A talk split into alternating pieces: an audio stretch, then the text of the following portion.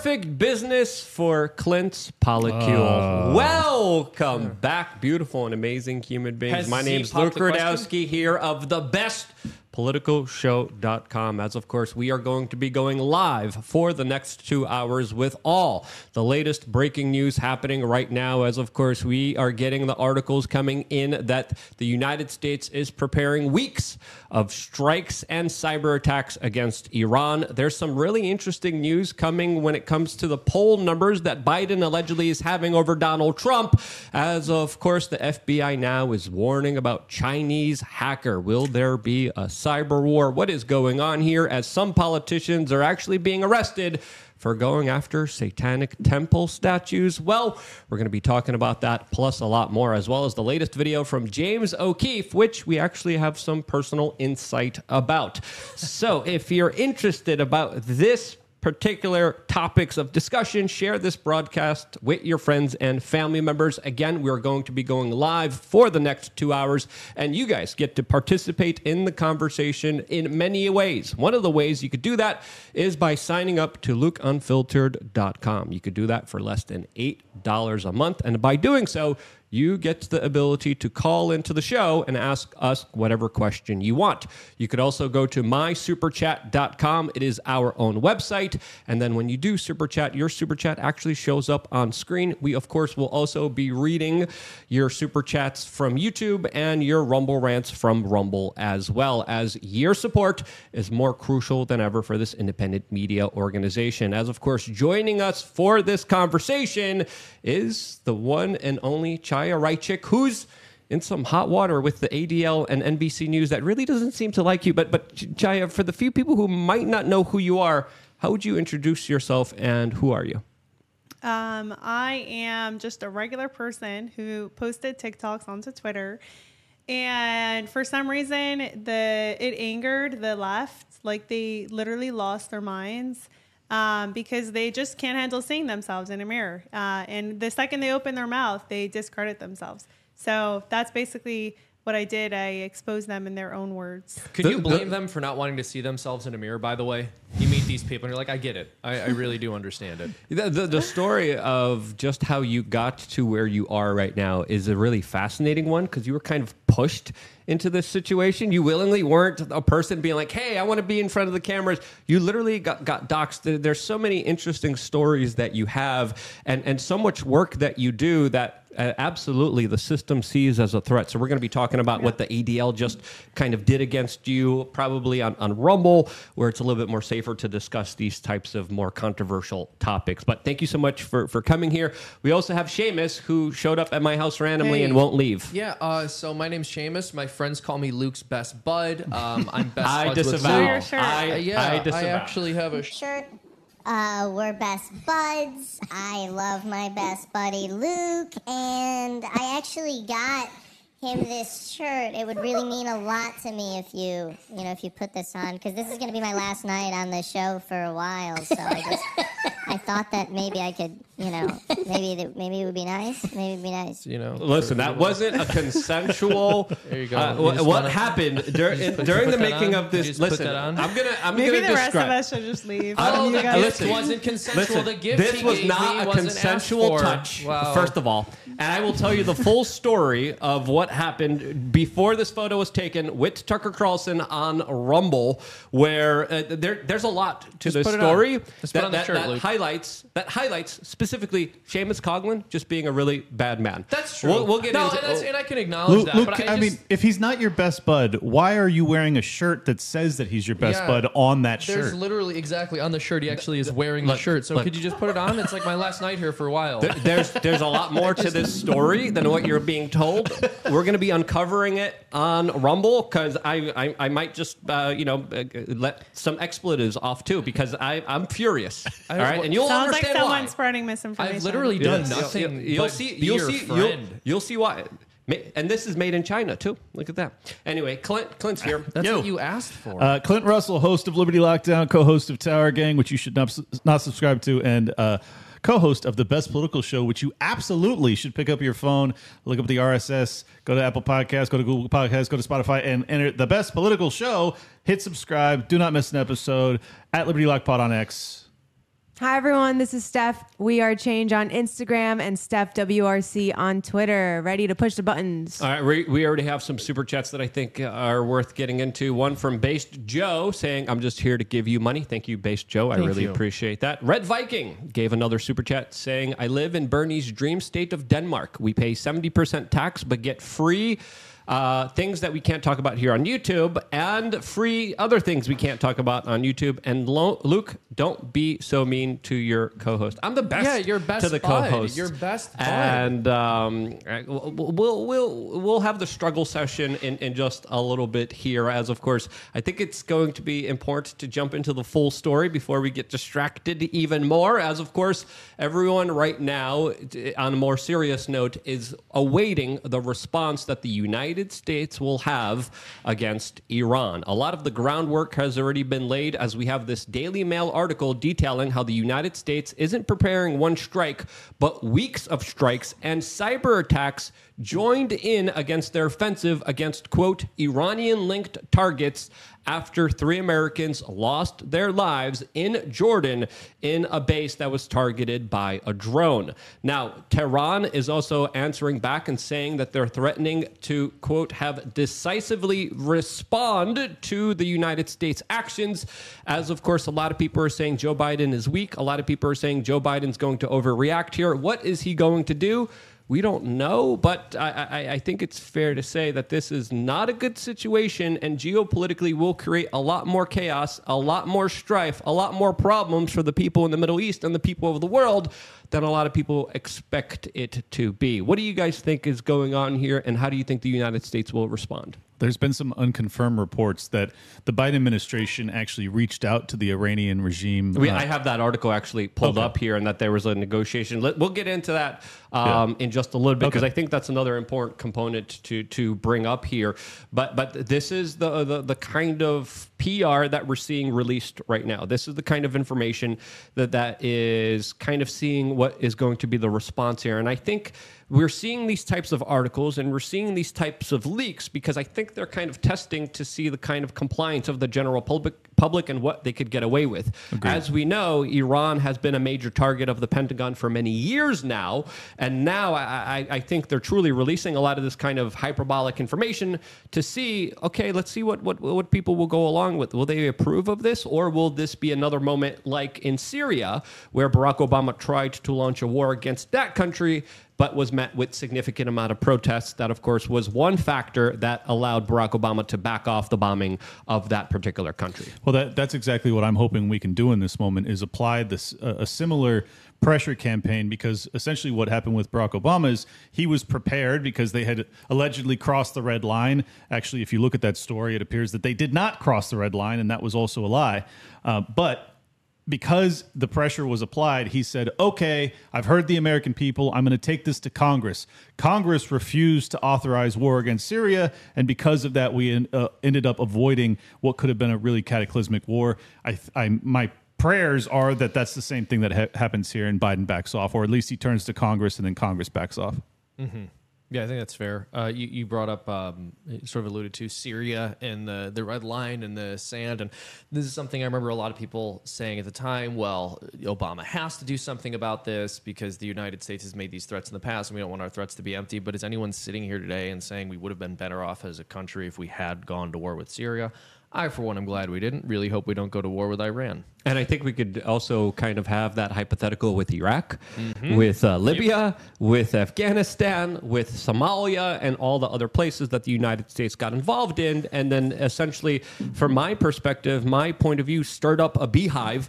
And then we're kind of uh, angry that there's a bunch of angry bees everywhere that they financed, gave money to, gave weapons to, and then facilitated the, the larger um, facilitation of them becoming a larger terror group. And that's Yep. exactly what happened with, with ISIS, with Al Qaeda, Al Nusra, and a lot of these Sunni Wahhabist groups that have been linked to, of course, Saudi Arabia.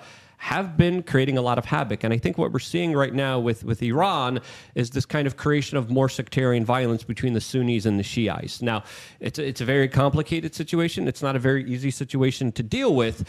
But with the United States now threatening action against the number one group that took down ISIS and Sunnis in the region, um, I I think this is only going to spur up other countries and help them get involved in this. And then this could very easily just spiral out of control. Yeah, I mean, I, I don't want to beat a dead horse because I know I'm probably just going to be retreading ground that we already covered on the last episode, but I just have no confidence that the United States government is going to be able to handle this competently, and I don't think the American people should because their track record is just awful with respect to intervention in the Middle East. Well, and keep in mind too, the State Department has been asked, including the the press corps, has been peppering them with questions.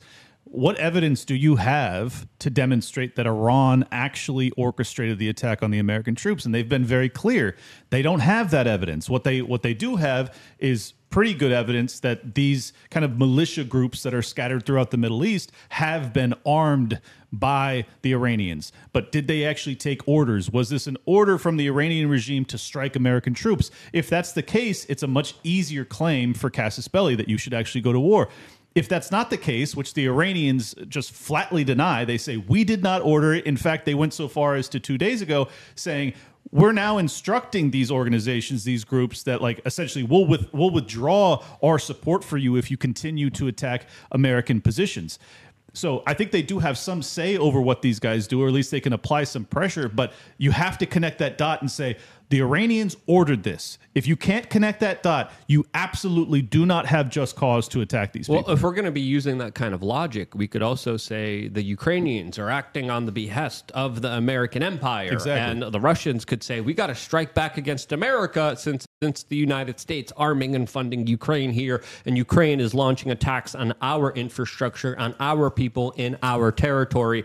So if, you're, if we're going to be using that logic, it, it, it's going to set a very dangerous precedent. It, it's going to set a very dangerous situation, as of course, China's looking at this entire situation and seeing how could they benefit off of all of this. Russia's looking at this situation and being like, yeah, let's spur up more conflict in the Middle East because then the United States can't finance Ukraine and can't fight us as effectively as they have been in that specific region. So with this conflict e- e- expanding, there's there's a lot of neoconservatives, there's a lot of hardline Republicans that are just chomping at the bits to try to start this war with Iran, and and that to me, I don't know, it, it's foolish, it, it's reckless, and absolutely has no benefit for the American people or its larger interests. Well, let me add to that. It's illegal. If you don't get congressional authorization, it's it's against the Constitution, but also it's unilateral. You're not even going to the UN. You're not even attempting to to do this uh, under the you know the neoliberal world order, the stuff that we have to risk world war for all the time. The whole reason that that Russia has illegally invaded Ukraine is because they went uh, against these policies. Well, if you're going to do the same thing, well then you're no better. So I, I just really hope that that they ultimately back off. I mean, what are, what are we describing here? Let's just like cut to the chase. They're saying weeks of strikes against Iranian targets. That is war. You are you are declaring war without declaring war. The only way that the president is supposed to be able to defend this country is if it's under under attack or immediate or imminent threat. You cannot possibly argue that the American nation, the homeland, is under threat from the Iranians right now. You have a, a bunch of bases that are in all these nations illegally. And they struck that, okay, but that isn't even directly connected to Iran. This is the most tenuous claim for a war with a major country I have ever seen, and I've seen a lot, unfortunately. I just think like even if even if like we do have to do something, right? Does anyone actually trust that Biden is going to do a good job of it? No. Like he's the last person I would want to lead us into any kind of conflict. Absolutely. But but I think we- I, I think he's going to be the chosen one that, that does so, mainly because he's not really there. And if he's not really there, and if he's a puppet, and if he's taking orders, what better way to push one of the most unpopular demands from the American people that they've been trying to achieve for a very long time than through this kind of puppet president? That's what I'm kind of worried about, especially in an election cycle where a lot of things are, are on the table, and they could just say, Biden, do this, or we're going to uh, implicate your son, or we're going to make sure your son goes to jail, we're going to put more political pressure on you. And he's like, Ice cream? I get ice cream? yes, on, Joe. man. You'll get ice cream. I want just, Rocky ju- Road. just launch this war. Double He, he is the Hair command. flavor. He's the commander in chief. But like we found out through the Bi- from, from the Trump administration, even as the commander in chief, if you give military orders, the military sometimes doesn't listen to you.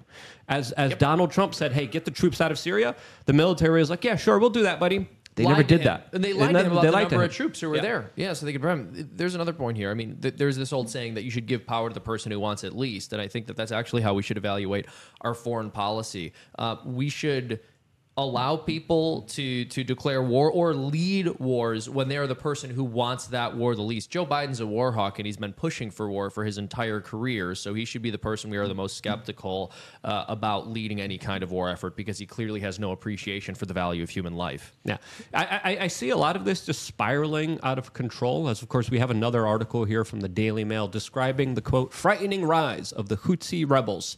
As of course, the Houthi rebels have been actively engaged in conflict against the major trade route in the Middle East, and now they are of course being linked to Iran. They're being called a major terror group, and the United States and the British government have already launched major military offenses against them inside of their own country, only, of course, probably radicalizing and mobilizing even more of them. As the Daily Mail has this graphic here that we're putting on video for you to see their quote rise. And uh, of course, when, when we see what's happening in the Middle East, it is a long record of just a lot of conflict, a lot of funding. And sadly, a lot of it is happening through arms and taxes that we paid for and we gave to that specific region. This goes all the way back to Afghanistan with the Mujahideen fighting the Russians. This goes back to the Iran Iraq war when we were financing both countries, giving them weapons. This goes back to, of course, the fallout of Afghanistan that has a crap ton of American weapons. And of course, let's not forget the Syrian freedom fighters, fighters or, or, or let's just, you know, ISIS and, and radical jihadists that the United States also gave trucks to with even American businesses on the side of them. There's a reason why there's so much conflict, and I think it's it's advantageous for the American empire to believe that they're doing a good thing by throwing a bunch of weapons in there. But now, with so many weapons going missing in Ukraine, the world is becoming more of a dangerous place. Now you have all these armed people. Now you're going to be bombing all these armed people. What do you think their response is going to be here? It's not going to be a good one, and this is why we are seeing the rise of the Houthis. This well, this is a perfect point to make because the Saudis have been uh, bombing and sieging the Yemenis for a better part of a decade with with armaments sold by both the Trump and Obama administration and and now Biden administration until it ended about a year ago. But what happened? I mean, we're talking about the Houthis. These are these are the rebels within Yemen. We we, we turned them v- via uh, basically a proxy war between the Saudis and the Iranians, with Yemen being the victim of it. We have now radicalized their youngest population into being totally militant radicals because they have lived in a war zone for their entire childhood. So it's like this is this is the trend that we see over and over again. I mean, the pattern is repeated constantly. And instead of just looking at it and going, maybe we should stop this cycle. Maybe we should stop this cycle of creating these really radical militarized, uh, militarized elements because they have lived their entire lives in a war zone. Maybe this this cycle of violence can stop. hey, I don't get to have an M4. The Afghanis get to have an M4, Well, and and uh, it- it's just it's just absolutely disappointing to see that our money, our taxes, go to that region and and go towards arming individuals that, of course, are, are just going to be fighting and uh, taking each other's lives. I, I mean. I, I hate to sound like a hippie. Another world is possible, and it begins with us not giving them a whole bunch of weapons, not giving them a, a whole bunch of money, and, and stopping a lot of this perpetual conflict. That, of course, I think is it's meant to, to be a cycle. We talked about this on the last show. I think very effectively describing how essentially the United States military-industrial complex is a hammer, and they're trying to make everything out to a nail, so they have something to do. What better way to do that than perpetuate this larger kind of war on terror, which is now also turning into a cyber war? As of course, we have this article from CNN Politics describing how the FBI director is warning that Chinese hackers are, quote, preparing to wreak havoc on U.S. critical infrastructure. This, as he was testifying to Congress and detailed how for every Chinese hacker, it outnumbers FBI cyber agents by 50 to 1. Now, uh, as we know, the, the, the Chinese do have a lot of people a part of their population. Is it really 50 to 1 when it comes to Chinese government hackers versus FBI agent hackers? I don't know if those numbers are true, but now we're going through a different kind of landscape where war isn't just fought with bullets, but it's fought with information. It's fought with, right. with uh, computers. It's, fought, it's fought with denying infrastructure and information from getting through. And that's why the first casualty of war is usually the truth. It's usually information. It's usually journalists that get imprisoned, just like they did in Ukraine.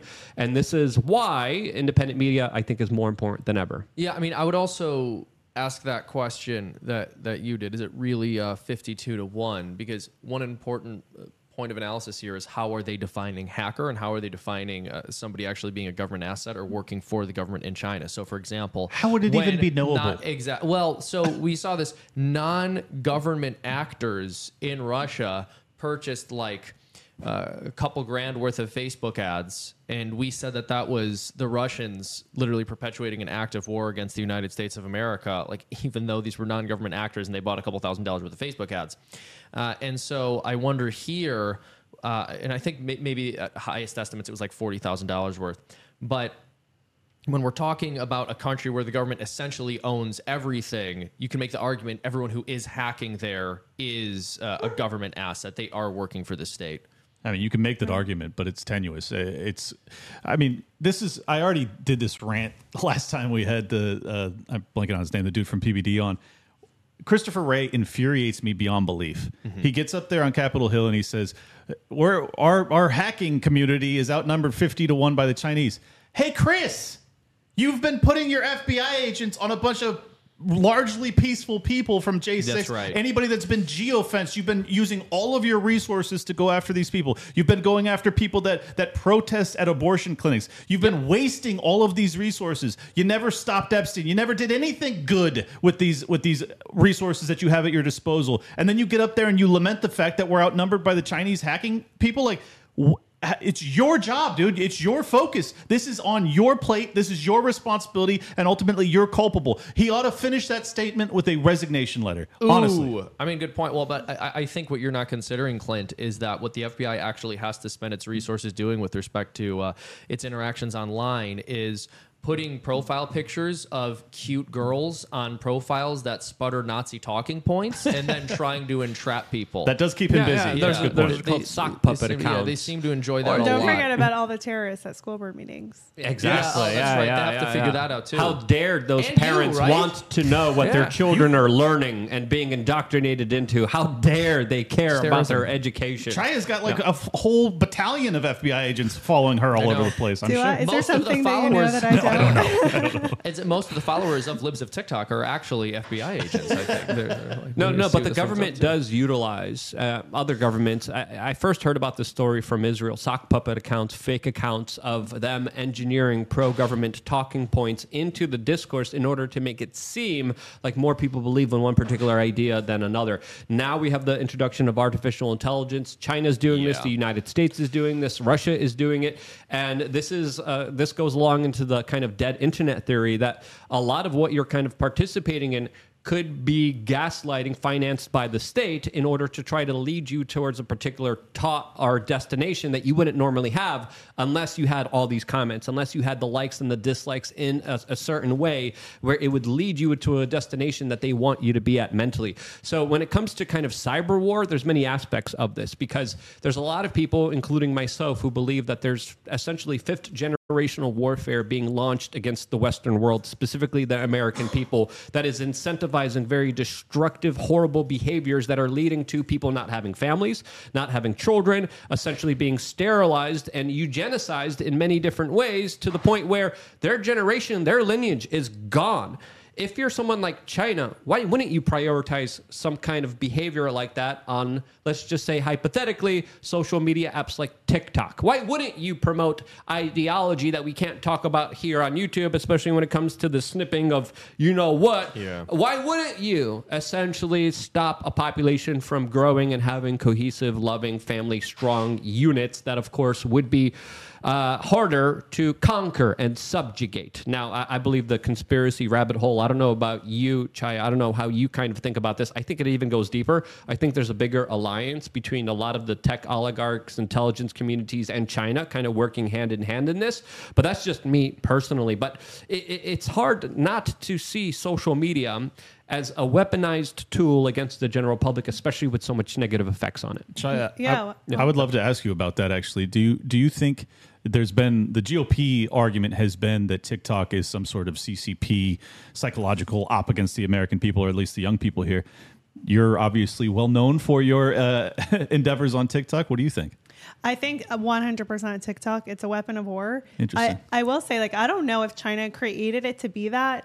but they created it and it turned into this monster that they're probably now very okay with that um, being a weapon of war in in America to destroy us from within.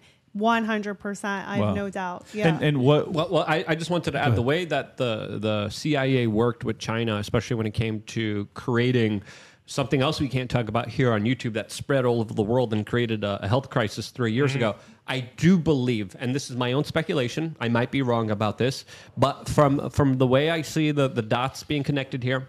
I do see a larger ploy that, that kind of does work together uh, with all of these different agencies and organizations. I don't know if you would go as far as to speculate as much as I am, but I, I- can't see it any other way. I and also I think that the like elites in America are also in on it, obviously. Um, with and and they they join with their policies, like like even just what you were saying that um, our population is declining, right? So last September, I think it was the only month of last year, but there were more illegals entering our country than babies that were born in the U.S. Um, I posted about that today, and um, and and it's by design. It's one hundred percent by design. Yeah. And and I think that they're all working together, and this is one hundred percent planned. Well, and this is this is a very interesting statistic you bring up, and it, it speaks to a little bit of what we were talking about earlier. Luke was discussing foreign policy and the fact that one of our big conversations the other day was are they failing to meet their goals or are they just not telling us what their goals are and they're getting what they want? There's this idea uh, there's an acronym POSIWID the purpose of a system is what it does. So when you look at what's happening in the United States we do have a very low birth rate. People aren't having children and we are importing people from the third world to basically replace people. Now people say that's the great replacement theory. You can call it a conspiracy theory all you want. That is literally what the system is doing right now Yeah, whether whether or not it's a, an orchestrated plan, we can debate. I Yeah. I personally think that it is, um, but I don't have hard evidence to say definitively. But I, I do think that when you see more immigration than you do domestic population birth, you have to you have to realize what that portends for the future of this country. And what it portends is a nation that is not filled with Americans that were born here. And and what does that mean for our culture? What does it mean for our governance model? What does it mean for the election outcomes? These are all important questions that I think that the domestic population has to tussle with, no matter how uncomfortable it may feel. No that, oh sorry go ahead No, go. no no no you you you're the No, guest. I was just gonna say, like, if you and if you do the crime of pointing out the facts, then you're labeled a conspiracy theorist, Right. or even worse, you're a domestic terrorist, or whatever you know, whatever they want to call and it. then they'll put you on the list with Yeah. the ADL and the Exactly. SPLC, and and I you know I've been through, through that within the last few years. Did they put And- you on an and- ADL list or And SPLC I list? was I was I, I believe I was on both. I was Okay. I was on the official Based- list with Ron Paul and Alex Jones. uh, but this was this is when they first started to do this, and they actually listed "We Are Change" chapters that I had no idea about that I didn't know even existed. So Mm-hmm. they helped me organize my organization better than I could because the, what I just did when I started my uh, organization when we were a grassroots activist organization that was giving out information that was giving out DVDs and flyers was I just said hey this is an idea. Anyone and everyone could run with it as long as you're not racist or bigoted or hateful or or use violence in any way. I had very vague terms of services just essentially safeguarding myself from anyone making us look bad in any way and then a whole bunch of chapters popped up. I, I believe the SPLC uh, labeled uh, was it 260 chapters all over the world, and I was like, wow, that's a lot of chapters I have there, and uh, so I was cool. very impressed by that. I know I know the ADL is also targeting you recently. We'll talk about that on, on Rumble. I want I want to continue the conversation specifically when it, when it comes to hacking because I did find it interesting that um, the, the FBI is warning about hackers as the U.S. Pentagon is literally talking about hacking the Iranians and going after their infrastructure as we have learned time and time again, American infrastructure is in, in a point where it could be targeted. And if it is, there would be a lot of very devastating effects on the local populations, just like we saw with that gas pipeline a few years ago in the south of the United States, that, of course, uh, impacted trade significantly. And, and you can just imagine if that happens on the grander scale, uh, scale as already prophesied by Barack Obama produced movies on Netflix. If, if, if you could think about it, how it could be done, just like the cyber polygon war games were practicing to it be done, you could see a, a big potential for something that could be down the pipeline that could be utilized, especially before an election. And uh, I, I, think it, it's it's safe to say that that this is one of the cards that they're kind of looking at, being like, maybe we could play it, maybe we can't. Let's just see what the general public thinks when we release this information. And of course, we'll blame it all on China or even Iran right now, as they're kind of laying the groundwork of larger cyber war that could be happening and could be affecting all of us. Because if you're Iran right now and, and you got the United States saying, yeah, we're going to launch cyber war against you, why wouldn't you try to launch cyber war against the United States, right? Well, and then add to that the fact that they've seeded the ground with the Obama executive produced movie on Netflix, and then you have the Civil War movie that's coming out in a couple months. Uh, shout out to uh, Beanie Man for the Civil War reference. Uh, yeah, He's I mean- very he's very giddy now. He's like, yes. yes, thank you, thank you. Uh, I'm like, no, this is bad. No, I, in fairness, I think Tim, like, even though he talks about it a lot, I think he's bringing it up because he wants to avoid it. To be clear, so uh, if he if he weren't, I would definitely be talking to him like, "Hey, man, you got to chill." I definitely don't want to go down that path. Uh, but yeah, I think that they're they're floating out a bunch like just the odds. Like, does anybody in this room think that something totally insane is going to happen over the next ten months? Like, I just oh yeah, no, everyone knows. We can all feel it in the air. I mean, and how prideful of me to say like we can feel it. It's coming in the air tonight. I know. I felt But like Ian Crossland really- just walked in. Yeah, I know. well, man, like I can like feel. It's Also, gonna there's an happen. election soon, so something has Yeah. to happen. Well, that's Yeah, what I mean. exactly. Yeah, it's Yeah. like ten months is the election. Yeah. Like the October surprise this year could be uh, one for the history books. Mm-hmm. Unfortunately. Yeah. I'm, I'm going to bring up this next article, and this is from Kim Dotcom that shared a report that allegedly details how Iran rejected a U.S. offer to bomb them. Yes, you're hearing this correctly. Now, I haven't seen this independently verified, but the reports are coming in that the United States actually reached out to Iran through the Swiss embassy and asked Iran if they could strike one of their sites. And they would only do it to a location that Iran would approve of if they would promise not to retaliate. Now, this offer allegedly was rejected by the Iranians. We have Kim Dotcom talking about it. We have Iranian news sources talking about it. Is this a kind of wag the dog moment? And what are some of the implications here? As Clint, you were bringing this up before we Yeah. even got a chance to talk about the report from, I'm- from I'm- the Iranian news sources. I mean, I think if this report is true, which obviously it's unverified, so we can't say definitively, but if it is true, this is actually really positive because what it means is that the Biden administration, through back channels, is trying to not escalate this. They they want to save face. They want to still tell the Middle East we're the big dog, we're the boss, but they're giving Iran notification that hey, we're going to strike here. We're going to keep make sure that it's, it's limited in effect and casualties. Do not do not respond. If you don't respond, we can actually move past this moment and stop with the escalation trap. I, so for that reason, I hope it's true. And I'm kind of disappointed that the report got out because it could have been a way for us to avoid a wider war. Well, allegedly, it's the Iranians that released this report. Um, and this kind of uh, automatically, after reading this kind of news headline, I, I thought about what Donald Trump did to Syria. Because if you remember, there was Syrian gas attacks. And according to Donald Trump's own son, it was Ivanka Trump that went to her father, cried, and said, Hey, dad, can you please bomb uh, Syria? And Donald Trump said yes. But when Donald Trump did bomb Syria, he specifically bombed an airport that no one was really using inside of Syria. And it seemed like this was a very similar situation, like we're reading about, where there was some kind of deal saying, hey, we're going to look tough on the world. We're going to blow up one of your, um, you know, uh, your your airplane stations here. We'll look tough. You guys don't retaliate. We'll call it a day, and um, everyone will be happy. Wasn't there? Wasn't there a?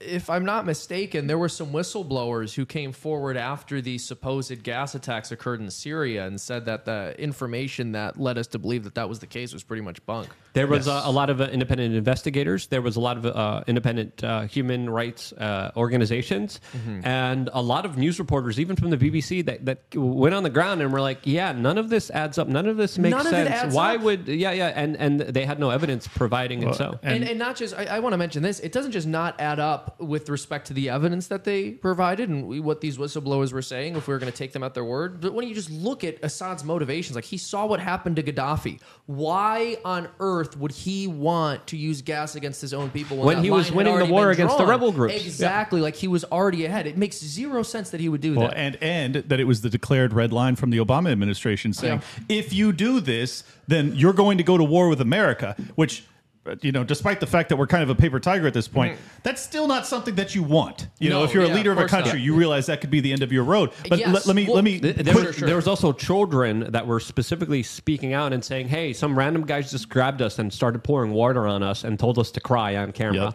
That's crazy. And those children were like, "Yeah, I'm fine. I'm okay. There was no gas attack." This Yeah. is kind of a tangent, but I got to I got to get this in. I watched the interview uh, between Lex Fridman, Ben Shapiro, and Destiny Mm-hmm. over the weekend, and I got to tell you, it was the most frustrating thing. They they basically have the exact same geopolitical outlook, but real what really blew my mind though is that Ben Shapiro's sitting there and he brings up the Syrian gas attacks, Mm-hmm.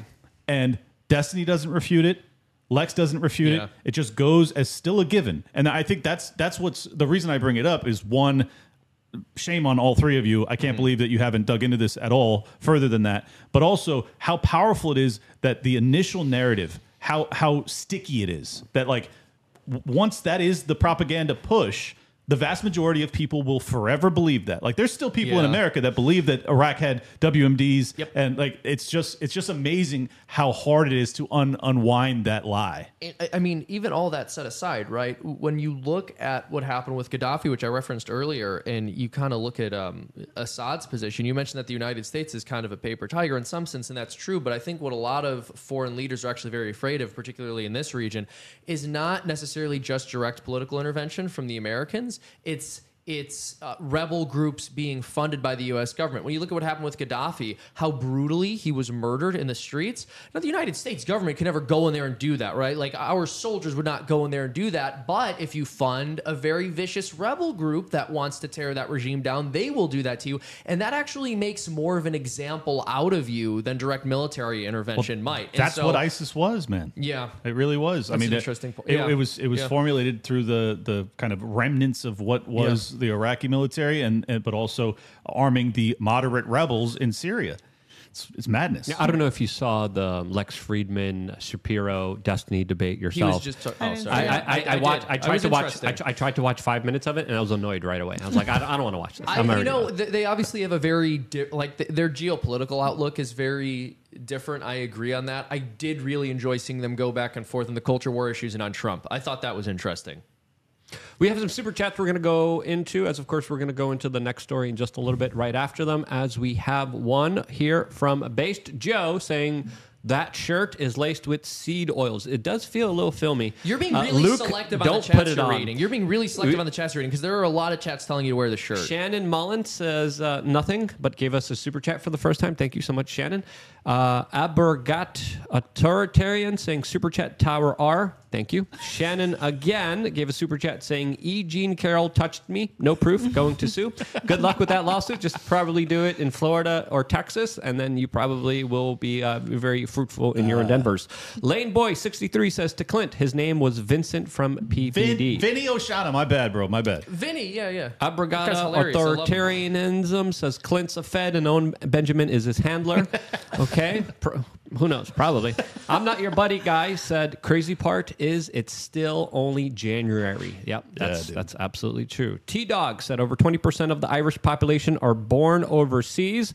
With current trends, the Irish will be significant uh, minority in their own country in the next 20 years. Yep. Seamus, how do you feel about that? Yeah, I mean that's probably true. I've al- I've spoken to this in the past, um, I, and I, I guess what I'm saying is true is the fact that most people who are ethnically Irish are outside of Ireland. I haven't really paid attention to their demographic uh, situation, but people go like, "Oh, you call yourself Irish and you're born in America?" It's like I'm not bragging, dude. I'm not taking streak. Like I'm warning people about the genetic issues I might have and the behavioral issues I might have as a result of the ethnic group that I come from. Right. Like it's not a boast. That's not how you get street cred in the United States. Just so you all know. She- Seamus has an Irish leprechaun card, by the way, that he uses all the time. He's it's, it's like his privilege card.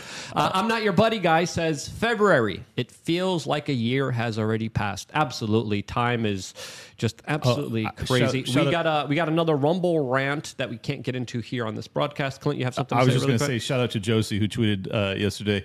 Uh, congrats to everybody for making it through the year of January. I'm glad we made it. I was like, yep, that's what it felt like. It, it feels like it. It's absolutely crazy that uh, it's still not even one month in, and already so many crazy things have happened. We got another mysuperchat.com from Lane Boy saying, Just want to point out Trump finally attacked RFK on Truth Social. RFK had a good response on his Twitter. Also to Clint, did Ian vibrate you during his visit? How was it? Ian is still here, by the way. Ian looked at he's, him and- he's vibrating in the ether, uh, but decided to Ian- take tonight off because he's, he's, he's celebrating and enjoying himself. Ian is with me always, always vibrating in unison. We are one. It's true. Crash they, they Bandit. actually both they both wear different Fitbits, and so they know when the other's vibrating. They're, We've they're, done an experiment they're and everything. synced. They're synced We together. are, we are synced. Crash Bandit gave a rumble rant saying whether uh, cough was a weapon or not, it was used as one after it was out like TikTok. Changed my mind. Okay, uh, Lane fair, Boy. fair He's thesis. talking about, is he talking about that thing that you said we didn't want to mention? Yes. I, I Because all so, I yeah. will say, and this is Sir Francis Boyle, the, the author of the American Implementing Legislation of the International Bioweapons Convention, said that by definition it is. Lane Boy gave another super chat saying, "What's the short version of the backstory of how and when Stephanie joined We Are Change with Luke?" Stephanie, you want to go that quickly? Sure. Um, 10 plus years ago, worked uh, doing an internship for We Are Change, and I was a writer, part of a, a nice team we had going. We did some articles. If you look on my Instagram, you can find a link to that, and you can read and learn more. Yeah, Don't Tase Me Bro uh, was originally our editor along with Cassandra Fairbanks. And we had a huge newsroom. I think we had like 30 plus um employees and writers. We had people from all different kind of ideologies arguing, and it was definitely um, a fun time. But let's change topics a little bit, as of course we have a story that I wanted to get into, and of course this is from Vice that is reporting that a political candidate beheaded a satanic temple statue, and now he is facing charges. This is specifically the story about Michael Cassidy, a former U.S. naval pilot that destroyed a display of Baphomet that was featured at the Iowa State Capitol, and now. uh, he's facing charges. I thought it was popular to destroy statues, as of course say. a lot of people get away with it if the political purposes are, are on the right side of the establishment. But this guy gets charged here. I remember my original reaction to this because I was on Timcast when this story broke. My initial kind of reaction was like, "Hey, we can't be like the left. Uh, we, we can't say they did it, so we get to do it. Uh, but but the fact that now he's being criminally prosecuted, I think, absolutely highlights a double standard here that is absolutely unfair, and that's just the type of system that we live in now. Mm-hmm. Yeah, I mean, when you, you also think about the fact that like Satan literally represents every potential evil that could possibly exist, and the fact that this is being put up in a federal building or government funded building, we're told we have to tear down statues because they represent slavery or the person who the statue is made of had some accusation made about them years later. It's like, okay, well, all of those things, every form of evil that you might be able to attribute to another statue is literally embodied in the statue of Satan. And I know they think it's it's edgy and interesting and they're cool for doing it, but um it's just there to make a mockery out of our system, frankly. Uh, and it's also there because they hate God. This is something I've, I've said in the past, and it just becomes more and more apparent. Like, they, these people literally just hate God, and they tell you that with almost everything they say. And he was charged with a hate crime, right? Well, yep. Um, I'm, I'm going to read up um, on the article right now, but it's so it, but, rude that but- he hates the devil. It was so so hateful. But it, it definitely does feel, feel like there's a, a two tier justice Yeah. system because how many statues did the left take down? How many of them did they desecrate? How, ma- how many of them do they keep spray painting and destroying all the time? And uh, that action gets kind of promoted. This automatically makes me think of what happened outside of. Uh, Trump Tower in New York City, where, uh, of course, we had the city there literally paint Black Lives Matter outside of it. But if someone wrote a, a, a disagreeing political message, they would, of course, would be arrested. But the city could do it, the leftists could do it, but but but you dare express another political opinion that's not okay. You're going to be politically prosecuted, which I, I, I think is absolutely unfair, and the hypocrisy needs to be called out here because a system like that that is so unjust cannot continue the way it is going. Well, you know, I just want to mention also, like with what you do, the fact that you're kind of posting information uh, about what the left is doing and just quoting them using their own words and how they lose their minds because it um, it it loosens their grip over the control that they have over introducing the public to their ideas. You just go. all right, we know it's really important to them to introduce these small little things incrementally. So with a statue of Satan, I mean, that seems to me uh, just the most over the top, insane way of saying the quiet part loud for them. But even with that, what they try to do is like, well, we're not literally Satanists and we don't actually believe the devil exists. But what what they don't understand is that actually proves that they are Satanists because Satan always says the opposite of what God says. God says, I am who am. Therefore, Satan says, I am who I am not. The devil's always telling people he doesn't exist. So by not believing in him, you are worshiping him. So they're acting like it's this ironic thing when they're doing exactly as you would do as a Satanist. Uh, It now, feels I- like they're like testing the waters, right? Yeah. Like put up the statue, and I think they were kind of hoping for something like this to happen. So, um, I mean, I'm I'm glad there's no Satan statue there anymore, but it feels like he played right Hmm. into their plans in a way. And then a few weeks later, the the state capitol in Michigan followed, copied them, and they also put up a Satan statue.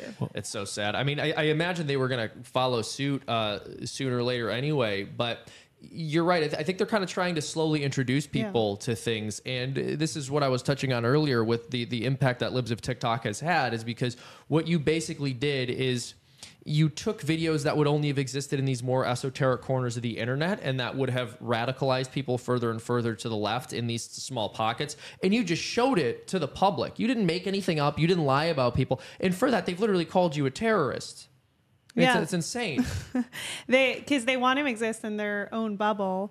Uh, like only people who agree with them should be able to see their content. But you know they don't know what to do with themselves when there's when there's another opinion when other when other people are seeing it. Per- So perhaps an unpopular opinion, but I, I think the the game that they're playing is can we get the right to tear down statues too? Hmm. So I would I would encourage you that's to, what I to just be said. cautious. Yeah. it, it feels like it feels like they were hoping for someone to go tear that down. Right, but and then they got but what then they wanted. but then what does that what does that mean? It means that okay, we're in this like the the idea of Marxist revolutions is that you're going to tear down your entire history. Now, I'm not saying that this Baphomet statue is part of our history, but because you've now entered the same game of tearing down monuments and statues and things like that, ultimately it it will then give them kind of tacit permission to go and continue in their process of tearing down American history. I Yeah, just but I wanted. I just wanted to uh, really quick, really quick. I just wanted to make a correction. I don't think he's facing hate crime charges. Vice News is reporting that he's facing vandalism charges that could carry a one-year prison sentence and a two thousand five hundred sixty dollar fine. Just for clarification. Sorry, Seamus, you had you well were no I was saying just I was saying like I, I, I one of the reasons I disagree with that is because they don't need our permission to tear down the statues and they never have. They just go do what they're going to do. Yeah, but would you like that to continue? it's going to continue un- until but we now they can it That's say the like, thing. oh, you guys also tear down statues. I don't and know. that's I also don't one of the things affect them at that that happens if you travel a lot, like and see the the looting and the destruction of monuments and the destruction of history. That's one of those things to be super wary about. Like I've traveled a bunch of places and I've seen that, and it's always sad to be like, yeah, you know, this used to be like this, but but you can imagine what it will look like before the looters came and everyone tried to steal everything or, or dismount it or just take away history. So it's super important to be paying attention to things like this. and I- I'll say this. So I, I hear what you're saying. I do. And part of it is just that it is a, a statue of Satan, which for me crosses the line in a particular kind of way. But when I also look at it just pragmatically and strategically, I can't see how the path to victory is to allow them to tear down our statues and put theirs up. Well, I, I agree. I agree it's with that. That's conquest. But I'm Yeah. saying, I'm saying the my argument is let's not tear down these statues. And and I'll make an even further step with that argumentation and say, if there is to be a statue of Satan, does it not belong in a government building? It is a fair representation of everything that they do. Oh, that's hilarious. And the, the larger satanic do have a blank group of really bad, sinister people. I mean, there's a reason the, the Podestas go to spirit cooking dinners. There's a reason By they the hang way, out with this is Marina slightly off Abramovich. topic, but that's why January 6th was the best day of their life for the Democrats. It is exactly what they needed Exactly. because They they're orchestrated, violent yeah. for years.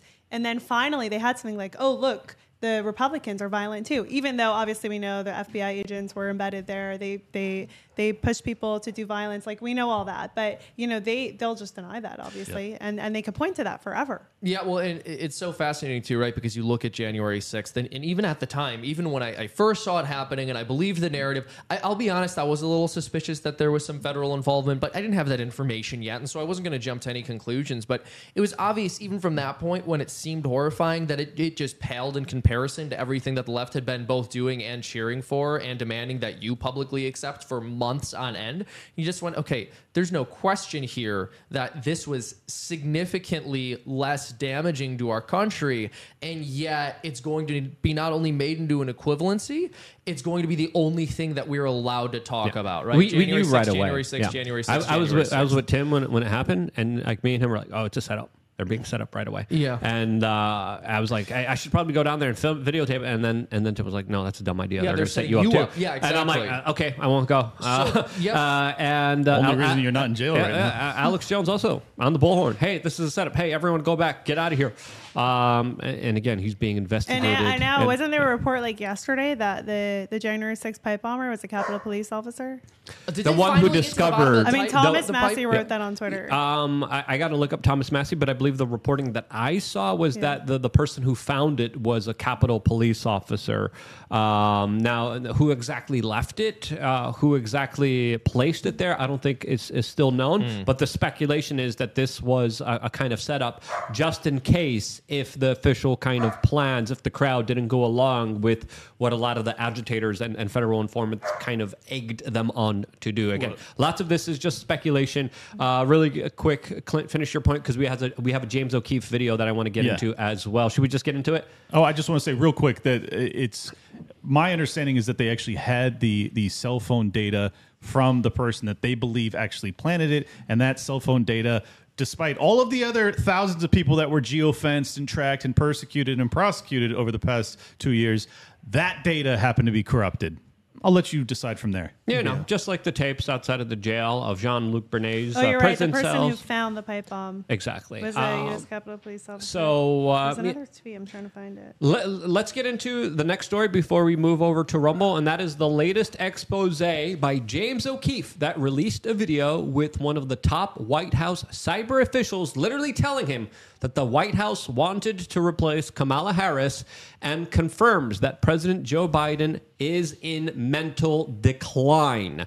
Here's a, a small clip that of the video. It's like it's Did like undercover video, like, like the sky is blue.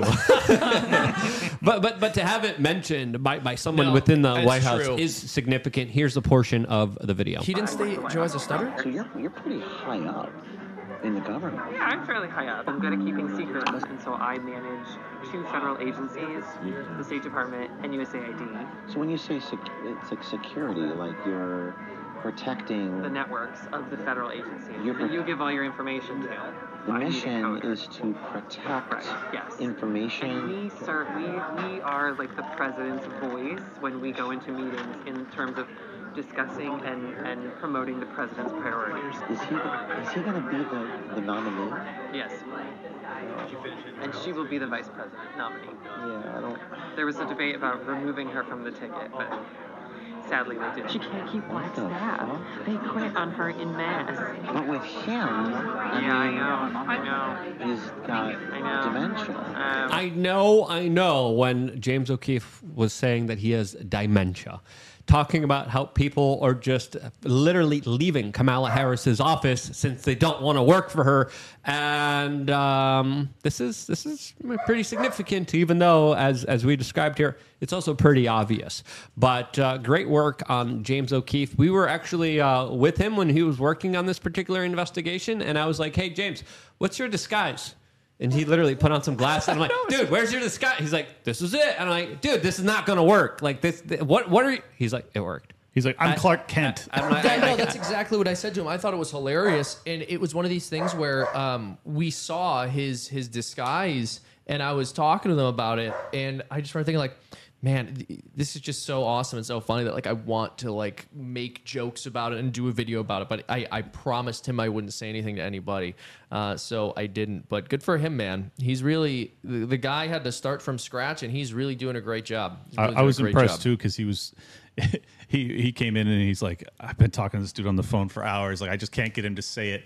Uh, so the fact that he had to go see him in person to get this dude to actually admit it, uh, but at least it was worth it. It was worth it, James. Mm-hmm. Good job. Good job. Good work, brother. Um, yeah, I, I mean, the video keeps uh, going on for a little bit. It's a 13 minute video. We only played uh, a, a small kind of segment of it here. I still haven't had the chance to watch all of it, but uh, it, it- it's pretty incredible to know that there's people within the, the White House, people are part of this administration that know, hey, our guy's not really there. He's not competent at all. There's- the vice president is extremely unpopular. We really don't like her. We have to get rid of her. And and they can't, but they still keep moving forward in this being our political leadership for the next 4 years? Are you kidding me? What kind of person, what kind of individual knows that they're leading this country in decline and saying, "Yeah, we'll just keep doing it." Well, I what I found remarkable is the part we haven't played yet because it's too long. But when uh, asked about Michelle Obama and whether or not she would be a, a possible contender, and he said very directly that no, she watched you know the torturous experience that it was for Barack Obama, and that she has no interest in entering politics. So a lot of people have been theorizing that it would be her, and it appears perhaps if this guy's right that it won't be. Mm-hmm.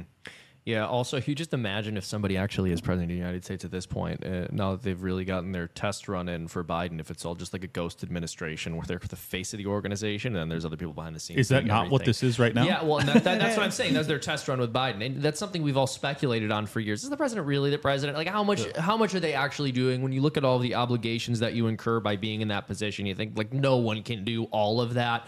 Um, but to varying degrees, right? It seemed that some presidents had some control, and now with Biden, we just know that there's absolutely no way he's made any decisions at all. Yeah, it, it seems like it's just purely a, uh, spokesmanship. He's like a po- it's like a pop star. Yeah, or- it's like yeah, a pop star. pop Someone star, else is writing your PR music. you go yeah. on stage and lip sync. Like your whole But it's always manufactured. been like that, where at least for me, when you look at it, and it's always like, oh, these people are super staged. Like they're told what to say. I remember like when Bush would always scramble things and say things wrong too. Like, and everyone would just make fun of the presidents of the United States every time. Uh, growing up as a kid, that's like what I saw. So I think that it's always been staged until kind of Trump felt less staged. That's what I'm saying. I, I think absolutely. Bush played up on that. I, I really do camps. believe Bush, who was educated in uh, what was it, Yale and Yale. Harvard, uh, was absolutely playing up this part in order to kind of excuse his larger uh, aggression, aggressive actions against the American people. I, I, I don't think he was he he spoke that way originally, and and I, I think it worked kind of brilliantly. Yeah, I don't know, for them. man. I disagree. I think uh, to be an I- an Ivy League student, you have to say stupid things. I think it's one of the requirements. Well, I and, and do really all. stupid things too, our including camps. sitting in coffins and doing unspeakable That's things with your buddy John true? Kerry. It absolutely is. I carried uh, me the and my friend. We did a we did a visualization of what was going on. I had a Bush Bush mask. He had a Dick Cheney That mask. doesn't- see, that doesn't And- prove it for and me. We That's not we went outside Skull and Bones. I know it doesn't prove it to you, uh, but we went outside Skull and Bones and we reenacted some of the alleged um, behaviors there after we confronted Arnold Schwarzenegger there, who also has some very interesting ties to Germans in the 1930s, by the way. What? Um, yeah, if you guys haven't heard this, we could probably talk about this Mm-hmm. on Rumble as we are just two minutes out from a place where we could finally be able to speak freely about issues without any fear of censorship or our voices being destroyed by the technocrat gulag overlords known as the Susan Wojcicki mob here on YouTube. So if you're watching right now, we of course have the first hour of this conversation on YouTube. We also have it on Facebook. We also have it on Twitter. I'm going to be getting rid of all those streams, and we of course are going to be all going to rumble.com forward slash we are change. That is our website. You can also find us on the bestpoliticalshow.com. And we're on the front page of Rumble. So if you just scroll down, they're doing a partner partnership now with Barstool. So that's going to be up for the next few days and weeks. But once that is done, they're going to have their picks usually on top. Now their picks is is in the middle, and you could see us live right now with Dr. Drew and Glenn Greenwald. As of course, it looks like we got more live viewers than uh, all of them, which is which is awesome to see the the people coming together on Rumble. Again, we have a lot of subscribers here on YouTube. But we know YouTube is not a safe place for online content creators that want to have an open conversation. If you want to have a limited conversation, YouTube's great. If you want to just talk to the Kyles and Karens and to all the NPCs, it's great. It's perfect. But it, it- it's time to expand our ability to communicate with each other. It's time to expand our consciousness. It's time to expand and look at and discuss ideas that might be a little bit too controversial for YouTube. And the place to do that is Rumble. Rumble has been doing incredible work fighting for online content creators, standing up to governments, launching lawsuits, having to deal with major lawsuits, which now include a lawsuit against them from BlackRock. They're, they're facing a lot of adversities. They're facing a lot of problems, but that's why we are standing behind them and telling everyone hey, if you're watching on Twitter, you're watching on Facebook, you're watching on YouTube, go right now to rumble.com. Scroll down and you could see our video live in the picks category that is available for everyone right now. It is imperative that you guys do that. Sign up and, of course, click the subscription button so you guys get the notification when we are going live. We also wanted to remind members of LukeUnfiltered.com that, of course, we also will be going to your questions in 30 minutes from now, also on Rumble.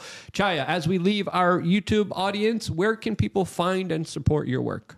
Libsoftiktok.com. I have a newsletter that I send out every day, and Libs of TikTok on all platforms. And then uh, Seamus is the worst political I'm, show.com, I'm, I'm, right? I'm Luke's best bud.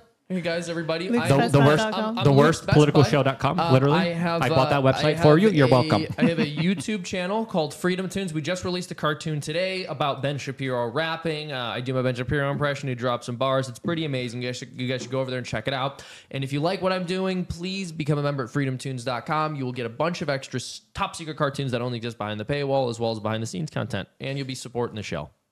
Clint Russell's the name. Liberty Lockdown's the show. Uh, if you guys want to support my work, libertylockdown.locals.com, or you can just subscribe over on X at Liberty Lock Pod.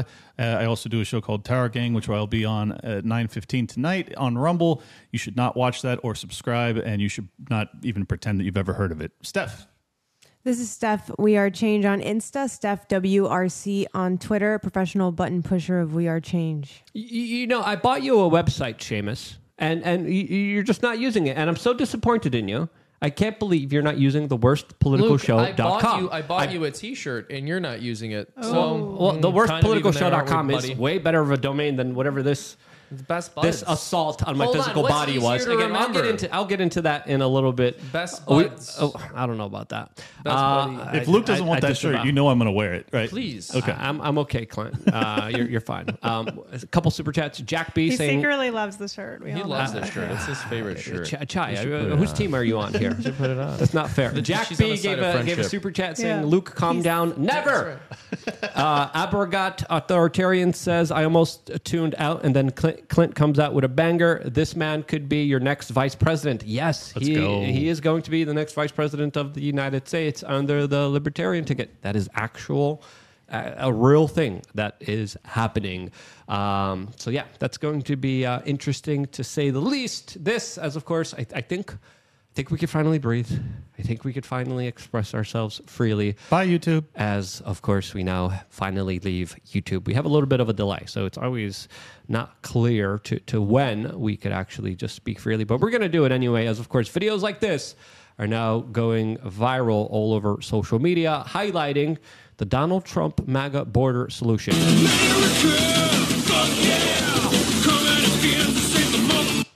Now, is that an accurate uh, d- description? Well, well, no. It's an over sensationalistic point of view that, of course, a lot of leftists are pointing to and being extremely hyperbolic to. As, of course, I want to get into the first topic of discussion, and that is the major attacks happening against our guest. As we have this tweet from the libs of TikTok saying, Holy shite. Newly unearthed emails reveal the ADL urged a counterterrorism unit in Washington to investigate me, Matt Walsh, and real Chris Rufo, Rufo for anti-LGBTQ plus hate. Now, this is uh, a, a crazy report here. This is a report from the dailysignal.com, but with the way that the bureaucratic administrative state has been acting, it absolutely aligns to what has been happening in Washington, D.C. under the Biden administration that, let's just be honest here, has weaponized the Department of Justice, weaponized the FBI, weaponized many organizations that are supposed to be fighting terrorism, that are supposed to be fighting the bad guys. And they're going after individuals like like like Chaya. They're going after individuals like like libs of, TikTok that that are literally showing a mirror to the woke leftists who are just uh, parading themselves on TikTok and are and are forced to see themselves. This is just absolutely crazy. Chaya, what's been your response to this? Because it's it, it's freaking crazy. Yeah, I'm still like trying to figure out what all this has to do with anti-Semitism. I, I can't, I can't figure it out. If anyone could enlighten me, uh, because that's what the ADL is supposed to do. Like their whole thing is they they fight anti-Semitism. They they I think their bio says to stop the defamation of the Jewish people. Does, does that make you reconsider what the ADL's actual role is? Oh, 'Cause- Oh, I know what their actual role is. Okay. Yeah, what, yeah. what do you think it is? Oh, they're they're a propaganda arm for the for the Democrat Party. Yep. one hundred percent. Mm-hmm. They they have nothing. no, They they haven't done anything about anti-Semitism in in years, probably. But they Um, had a bunch of mean things to say about Kanye, so I guess they're fighting the good fight. It's like it's it's so it's so. I mean, especially now knowing you and hanging out a few times, you're such a sweet person. it's like for them to actually try and get a counterterrorism unit on you is is fucking mind blowing. I was on another show today, and I was saying like sometimes I look in the mirror and I'm like, this is what they're all these people are freaking out about. Like I I don't even have that in me. Like I don't I can't I don't know I can't hurt a fly. We, we should do. Uh, like- we should do a Freedom Tunes episode where we go into like an FBI office and there's a bunch of agents all, all around, and then there's like a, a, a, one of those conspiracy boards, and you're in the center of it. Like we got to get Chaya. She's showing TikTok videos. You know to what? people on Twitter. The thing is, the thing is, I like that idea, but I only take suggestions from best buds, and you're not wearing a shirt that would indicate to me that that's what you are. I don't believe you have the kind any of best relationship buds, and then you touched me. I don't believe you have, but you touched me. Uh, this was not a consensual touch. As you can see, my body language here is centered away from you for a reason. I'll get into that in a little Another- bit. We're talking about something an- important here, another Seamus. feminist Also liberal, Also another just on your feminist liberal trying to me too a truth speaker. Listen, li- li- listen, we'll get into it. We'll get into. You're not. You're not getting off that easy. Let's get back into this uh, serious topic of discussion, which I think is is, is worth uh, expanding on because this this is not the first time that the ADL attacked you. I remember reading about a separate incident, and I'm like. Chai, Chai, Chai is Jewish. Like, like why are they attacking Chai? This is ridiculous. Yeah. yeah I mean, it's like even if i even if like i wasn't jewish like why like why are they talking about like anti-lgbt hate like what does it have to do with anti-semitism but you know add on top of that that like i'm an i'm an open jew and and they're they're just going against everything that they were originally founded on it's it's crazy and they have so much power because they're this massive organization and people take them seriously. I mean the, the president meets with the president of the adl meets with presidents he works with obama like like they, they- they're not just like trolls on twitter and, and if they say oh this person needs to be investigated by a terrorism unit like they'll be taken seriously Well, the And they had and they had multiple meetings with Elon Musk specifically discussing this larger issue. Um, what happened out of those meetings? I don't know. It's it's interesting since uh, uh, of course Elon has been kind of very vocal on this issue as well, calling it out as, as just absolutely ridiculous. Well, the, the ironic thing about this is that they're they're trying to use a, a terrorist task force to come after you, but what does the ADL do if not terrorize people? Like the, if they if they list you as being an anti-Semite or a hateful mm-hmm. whatever smear merchant or whatever, it's like that's that, right. that's a life ruining event, and they do it totally willy nilly. Ironically enough, there's there's actually an argument to be made that that is stochastic terrorism in certain instances, which is what they're accusing us of Yeah. all the time. So years ago, Maajid Nawaz sued the SPLC because what the SPLC was doing was accusing him and Ayaan Hirsi Ali and Sam Harris of being Islamophobic. And I don't know if you guys are aware of this, but There are a lot of people in the world who will literally kill you if they see you as an enemy of Islam. Well, And so especially people you- have if you are. the SPLC was was very incredulous for a, a long number of years now, and they've been working hand in hand with the FBI, which kind of adds up to what the FBI is doing, especially weaponizing uh, the Department of Justice against Trump supporters now, but also anyone who's kind of anti-establishment.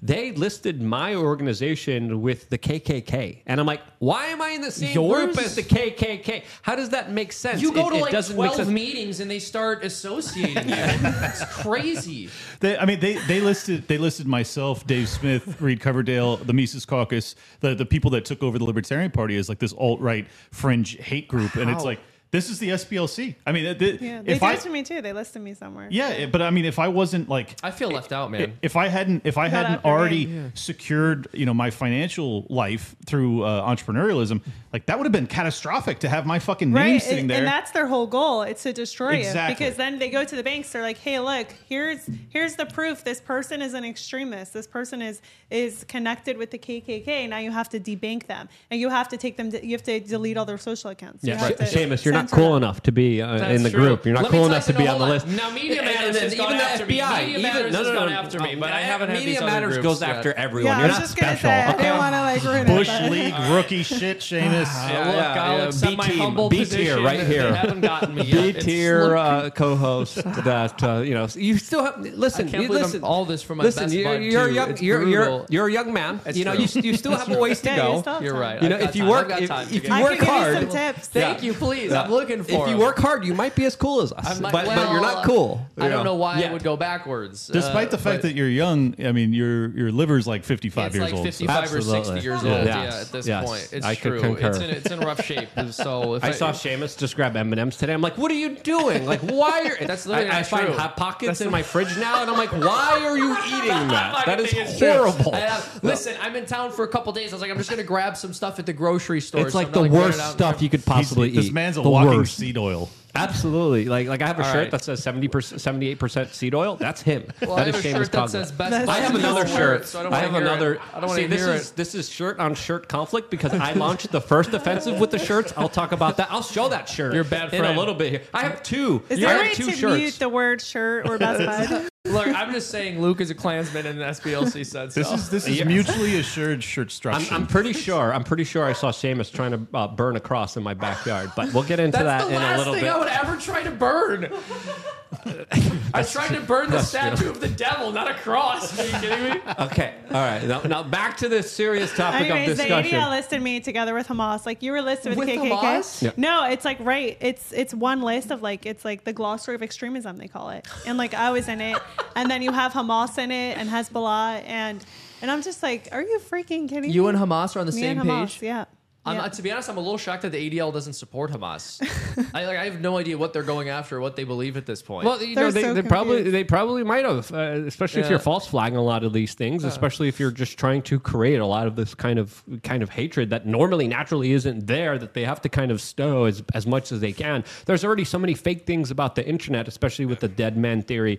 I, I bet you know, traveling the world, the United States is one of the least racist, hateful places in the, entire least, world. not just one of like the, Yeah. the least, least, yeah, racist country in the world. Uh, you go everywhere else, crap ton of racism. Everyone hates everyone, especially when it comes to countries that they're close to and have a lot of bad history with.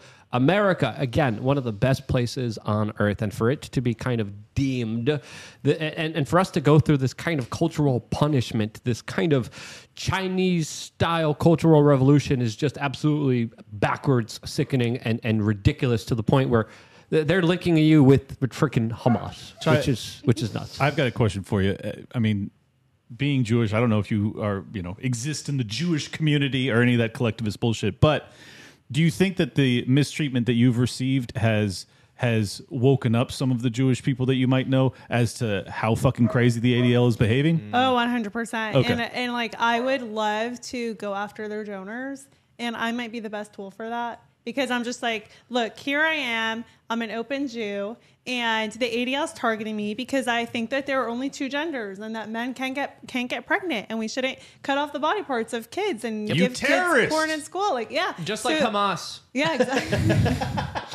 actually like That might, that Hamas true. is, is pretty anti-LGBT. Like I know. those are That's why you're there. That's why you're on that list. So um, yeah, like and, and and then this this this organization that's supposed to you know fight anti-Semitism is attacking me for those for those things, uh, and I'm Jewish. Like I think that that I could probably have a lot of sway, um, and I mean I would love to see the ADL get a significant uh, reduction in their in their donations. Well, I, Has any I, I encourage you to take that those steps because it's it's really out of hand at this point, and I think it it doesn't it doesn't help obviously the American culture, but it also doesn't help the Jewish community at all. No, it's not terri- at all. It's terribly You have this guy. Jonathan who d- who gets to decide who is an anti-Semite. Like, Mm-hmm. why is he the one that gets to decide that? And like, he'll just put and, and it's based on nothing.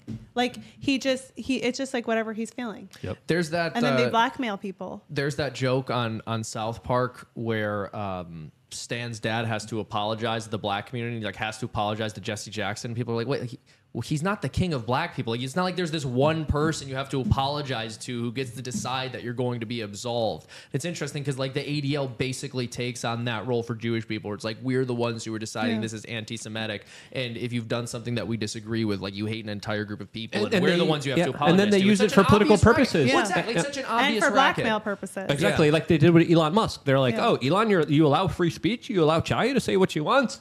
We're going to take your advertisements," and that's the kind of That's so harassment crazy. Campaign that they have utilized in so many unfair ways. Is of course, Twitter just allows people to talk to each other. Mm-hmm. Like that, that that's an amazing, incredible thing. They're being accused now of of actually censoring anti-Israeli voices. I haven't seen that actually corroborated, but but uh, with its kind of uh, uh, attack, with what's been happening specifically on, on, on Twitter, this highlights how a, a lot of this is made up on just outright bullcrap, outright lies, and it's being used to, to, to pressure to destroy political opposition leaders. Yeah, well, I'll I'll ask you this because it's so for as long as I've been paying attention to them, I've known that the ADL was horrible. Uh, be- but I'm curious, do you know uh, any Jewish people who aren't on the left or aren't far left who just were not aware of how bad the ADL was and did see it as an organization that was representing their interests? Well, I mean, I would say I didn't, I didn't know how bad they were until they started attacking me. So they Um, called you a terrorist? a terrorist, extremist, bigot like Hamas. Um, I think I, I think uh, how they treated me, and this goes back about a year. So so they they placed me on their glossary of extremism about a year ago, and then they finally removed it a few months ago after I threatened to sue them. Good for you. So I think that when they when they put me on, and then I started talking about it more and bringing attention to it a lot, I th- I really think that woke up a lot of people. Good for you. Well, and Yeah. I think more people just have to do that. They just have to threaten to sue them. I think Hamas should threaten. No, I'm kidding. But I think more people do need to threaten to sue them, right? The fact that they were willing to take your name off at that point because they didn't think they could win the legal battle means there's probably other names on those lists who could be taken off if they just told them they were willing to take it to court. I mean, if Alex Jones is going to have to pay billions of dollars to Mm-hmm. the Sandy Hook families, if Donald Trump is going to have to pay what is it, eighty-three point one But million that's two dollars? man. You know that's two tier. They will never treat the ADL in court the way No that they way. treat Donald Trump and Alex mean, Jones. Well, it also depends on on the jurisdiction. Like if you do it in New York City, you're going to get the obvious kind of response here. But if you do it in Florida, that uh, you won't be able to say gay in the courtroom. It's horrible. Yeah. Oh, and and the the way that the SPLC roped in the Mises Caucus and, and myself and Dave Smith and a handful of others was that some of us had interviewed because we have podcasts, so we have you know controversial figures that'll come on sometimes, and one of our guests was Ryan Dawson. Like, w- w- however you feel about Ryan Dawson, Who's that? Yeah. yeah, however you feel about him, who cares? I had a guest on. It just doesn't mean that I, I then espouse every belief that he has, and then that is now applied to the entire Mises Caucus, which now is applied to the Libertarian Party. It's like to me, it's clearly about going against dissenting opinions. Yeah. it's not about protecting Jewish people or mm-hmm. or minorities or anything like that. It's just like, do you dissent from the regime? Well, now you're in the target. And, Well, and, and and Chai, I don't know if you agree or disagree, but I think if someone says something kind of wild or, or controversial, I think it needs to, to be talked about. I think we need an open conversation to counter bad ideas.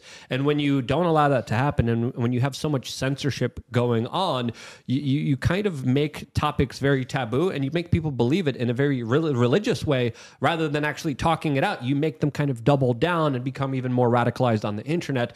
As I've been saying, that a lot of this censorship has has a, a very big negative to it, and that big negative is specifically more people doubling down on their kind of racist viewpoints and only becoming more racist and more hateful and bigoted. That's why they attack Elon like relentlessly because free speech is the biggest threat to their narratives because now we're able to actually have debates we're able to have conversations and you know they're they're they're being forced to see other viewpoints whereas before it's like oh there's a viewpoint i don't like or there's a viewpoint that triggers me um, and i feel unsafe oh let's just censor them and Yeah. silence them and Well, the I- big tech was in on it I'm curious. to, does it give you? Uh, I'm certain it doesn't give you any sympathy towards Kanye's positions or views, but does it? Does it make you understand him better when you realize that what you've dealt with for the past year, Kanye has been dealing with, but on a you know billion dollar scale?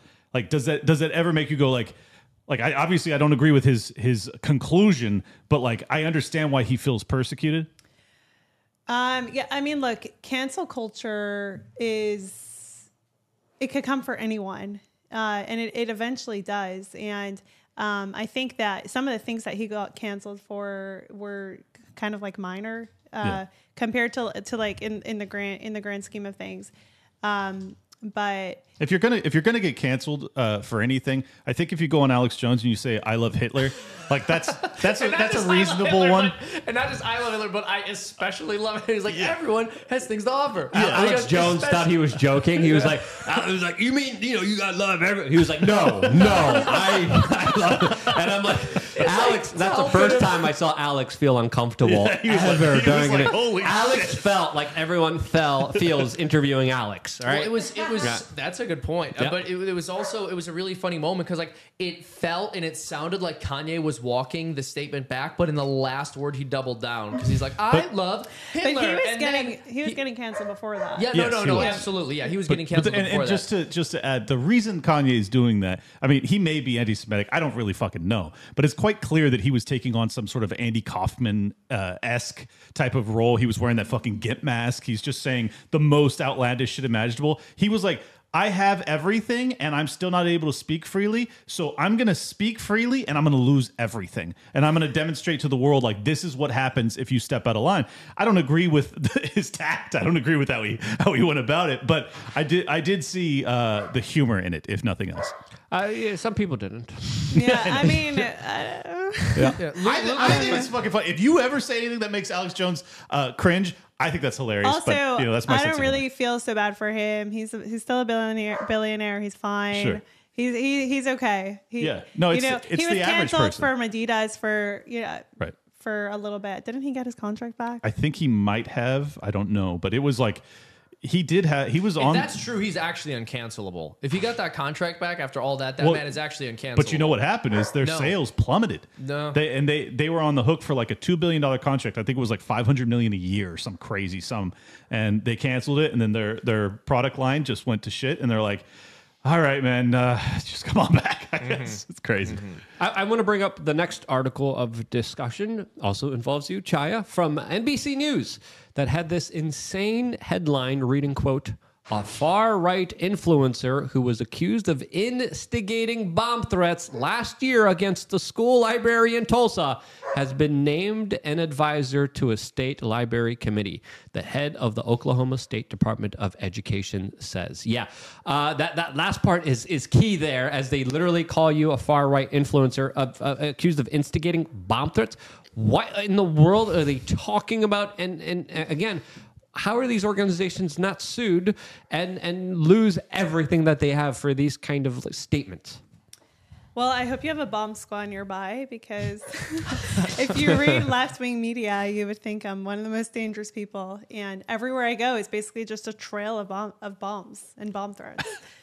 I mean, it's it's really remarkable that they can make such a un, like. What is this even founded on? It's so they started this libel. It's literally a libel at this point, and they started it about a year and a half ago uh, uh, when I was posting stuff about Boston Children's Hospital. So that was the first time I was accused of bomb threats, um, and then that person actually was arrested. Uh, the person who made the threats. Never connected to me. I don't even know if it was a Democrat or a Republican. Like I have no idea. No information really came out about her. But the first time I was accused of it, it was very stressful for me. You know, like all of a sudden I'm like, oh my god, like there's a bomb threat. This is scary. Yeah. Like, and, and the entire left wing is attacking me, the media and on Twitter and the influencers, and um and it, I, I was it, it caused me like a lot of anguish and then you know a couple weeks later there's another story and again there's a bomb threat and they blamed it on me. And then a few weeks and i'm then i was just like okay This is just i see what's going Yeah. on here. Um this is you and then i like felt so silly that i even gave an ounce of energy to feeling upset over being accused of a bomb threat.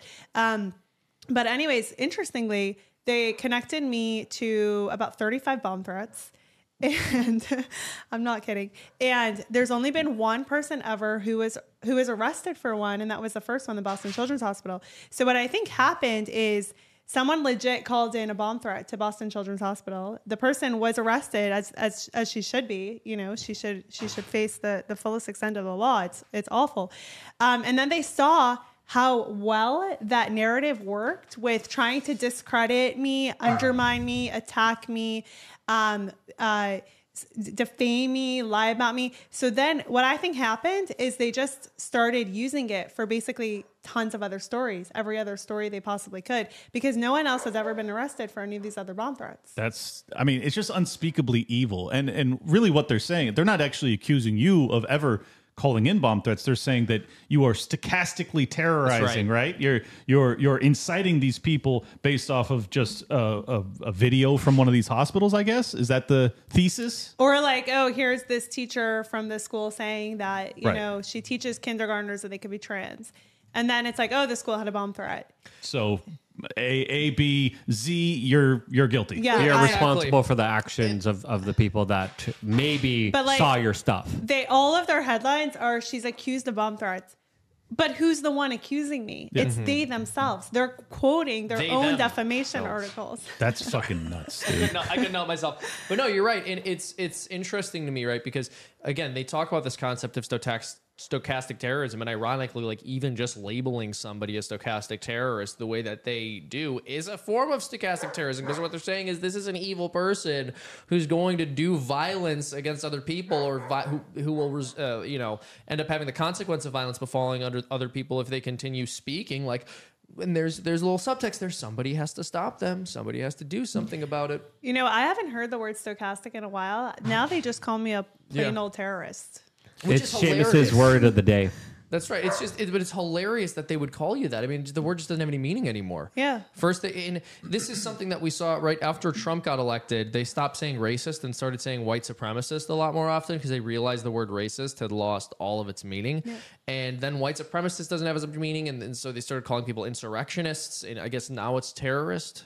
terrorist. Yeah, these words that- they lose their meaning, and um, and there are actual cases where you know you can use that word, and then it actually does a disservice to, Yep. to those scenarios because just no one believes it. Yeah, it- I mean, it doesn't just diminish the value of these words, but it also it it basically gives the the FBI, which has been reoriented under the Biden administration, to start to target people like you. And and I think that's that's what concerns me most about this is is like these aren't just you know libelous and and slanderous labels to apply to people in a, in a totally unfounded and in my opinion criminal way, but it also opens you up to spying perhaps you know like really dangerous stuff that I just it's like have you no shame? Like i just i can't believe that these people can wake up every day and continue to do this to you or people like you. It it, it really it makes me mad. And it's and it's dangerous because uh, there's people who are going to be reading this this headline and they're going to be like she's causing bomb she's a terrorist. and and Yeah. and when, when you have individuals just be so radicalized by by so many of these lies they they become extremely dangerous for everyone's safety and, and personal well-being especially now with the polarization of our society based on political lines. It, it, it's something that that uh, especially with all the bomb threats especially with all uh, not not just only the doxing but the swattings that happen. We're living in a different age where uh, politics is becoming more and more dangerous and and to me that's ridiculous. This is Yeah. politics. This is something that in the 90s we're like yeah you're a republican i'm a democrat. We could still have our fluoride drinks and, and watch our sports balls and and and like they were cool Now people get angry with each other over political ideology. That's insane. That's Well, crazy. When you also just look at what's happened uh, to us at, at Timcast with the, the the swatting and the doxing and the threats, and you go, well, then hold on. Why isn't it that everyone who criticizes the people at Timcast gets labeled a stochastic terrorist? And we, we know exactly why, right? Because that label just means shut up. We don't like what you're saying. Yeah, and what and what's even crazier to me is that like Tim is he even self describes as you know or jokingly as being a fence sitter. Like he is he is by no Yes. stretch of the imagination is he some sort of radical figure. Nope. Neither is she, and and it's just it's amazing because like I say crazier shit than both of them. And I'm like me I'm like. I'm like Welcome to fuck the when the media Yeah. turns its sights on me, I'm in a lot of trouble. And I oh wait, I just announced to run for the vice presidency under the LP. That was a fucking huge mistake. Uh, but I mean, this is the this is the thing though. Like once they start to apply it to a bunch of people that are like they're dissidents, but they're certainly not you know violent or dangerous figures at all. Well, then it's just incumbent upon the rest of us to say, all right, well, I'm going to step into the fray too. Are You're going to fucking call everybody that? You, Yeah. Like now, is it is but it they every will. Trump literally supporter? will. No, I, they, they will, they will, but it also diminishes, Right. like just as it's diminishing the value of calling someone a terrorist or a racist or a bigot or a sexist or a homophobe. Well, eventually it'll diminish the the entire labeling of all of us. Like like your labels will just be meaningless. Your reputations will decline. They ought to have already declined into oblivion. But I hope this is the final nail in their fucking coffin because these people are propagandists to the highest. Yeah, order. and like it does ruin you. Like all the legislators in Oklahoma, a, a lot of them, the ones that are against me, like their whole reasoning is, oh, you're you're you're appointing the person who's accused of bomb threats to this committee, and it's like no, like but they, but that's a lie. Like Right. I'm not connected to any bomb threats, so it actually like it tarnishes your reputation, and it, it's it's it's really harmful. And it Um, puts people's lives in danger. A lot Yeah. of people don't don't realize that at all.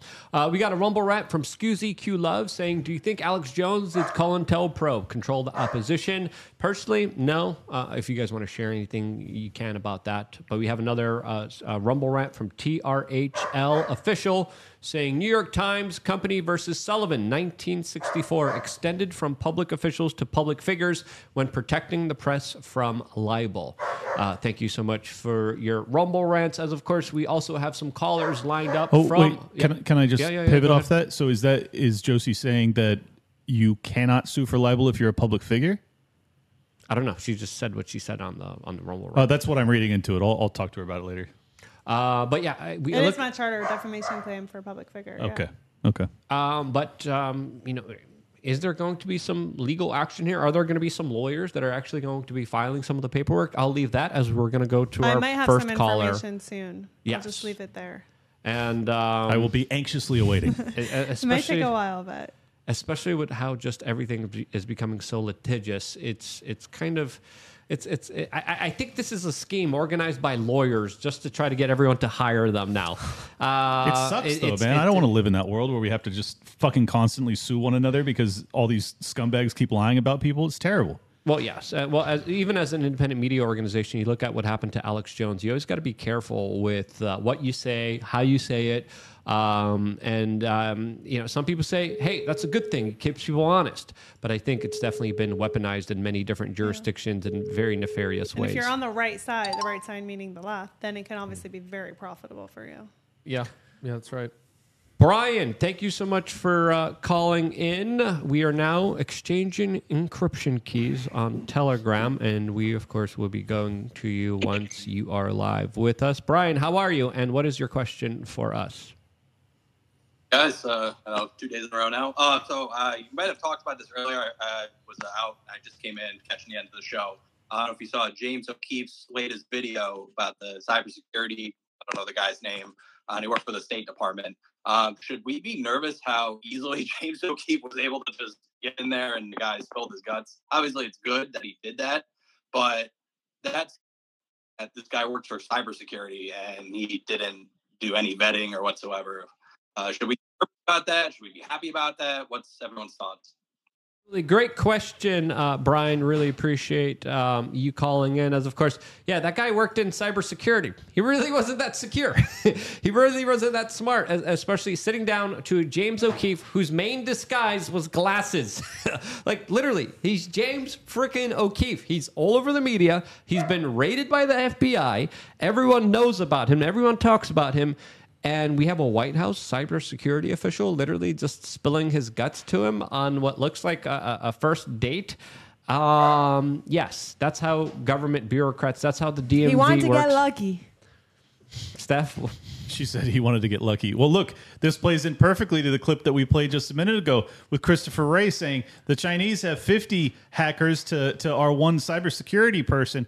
Well, our cybersecurity people are out fucking James O'Keefe. They're not even doing anything. They don't even know how to fucking vet a blind date. These people, I can't believe that we even have these institutions, that anyone could even look at these institutions go, oh, yeah, we're, we're definitely going to keep ourselves safe because of the government you know spying apparatus these people are only here to protect the institutions from us they have no interest in protecting us from the rest of the world abolish it all as far as i'm concerned Brian, uh, you watched the, the the video. I didn't get uh, uh, to watch the full video myself. What was your biggest takeaway from everything? What was the biggest bombshell from what you saw? Uh, to be honest, uh, that they want to say uh, they're going with Biden and Harris. Um, I literally just watched it, so it's so. Uh, Kamala is completely. Her black staff is the New York Times article that they referred to, and you know, so I guess the whole Michelle Obama knows that that came out today. So yeah, it's like they're all in with and Harris, behind closed doors, they're saying that they he has dementia and they all know it.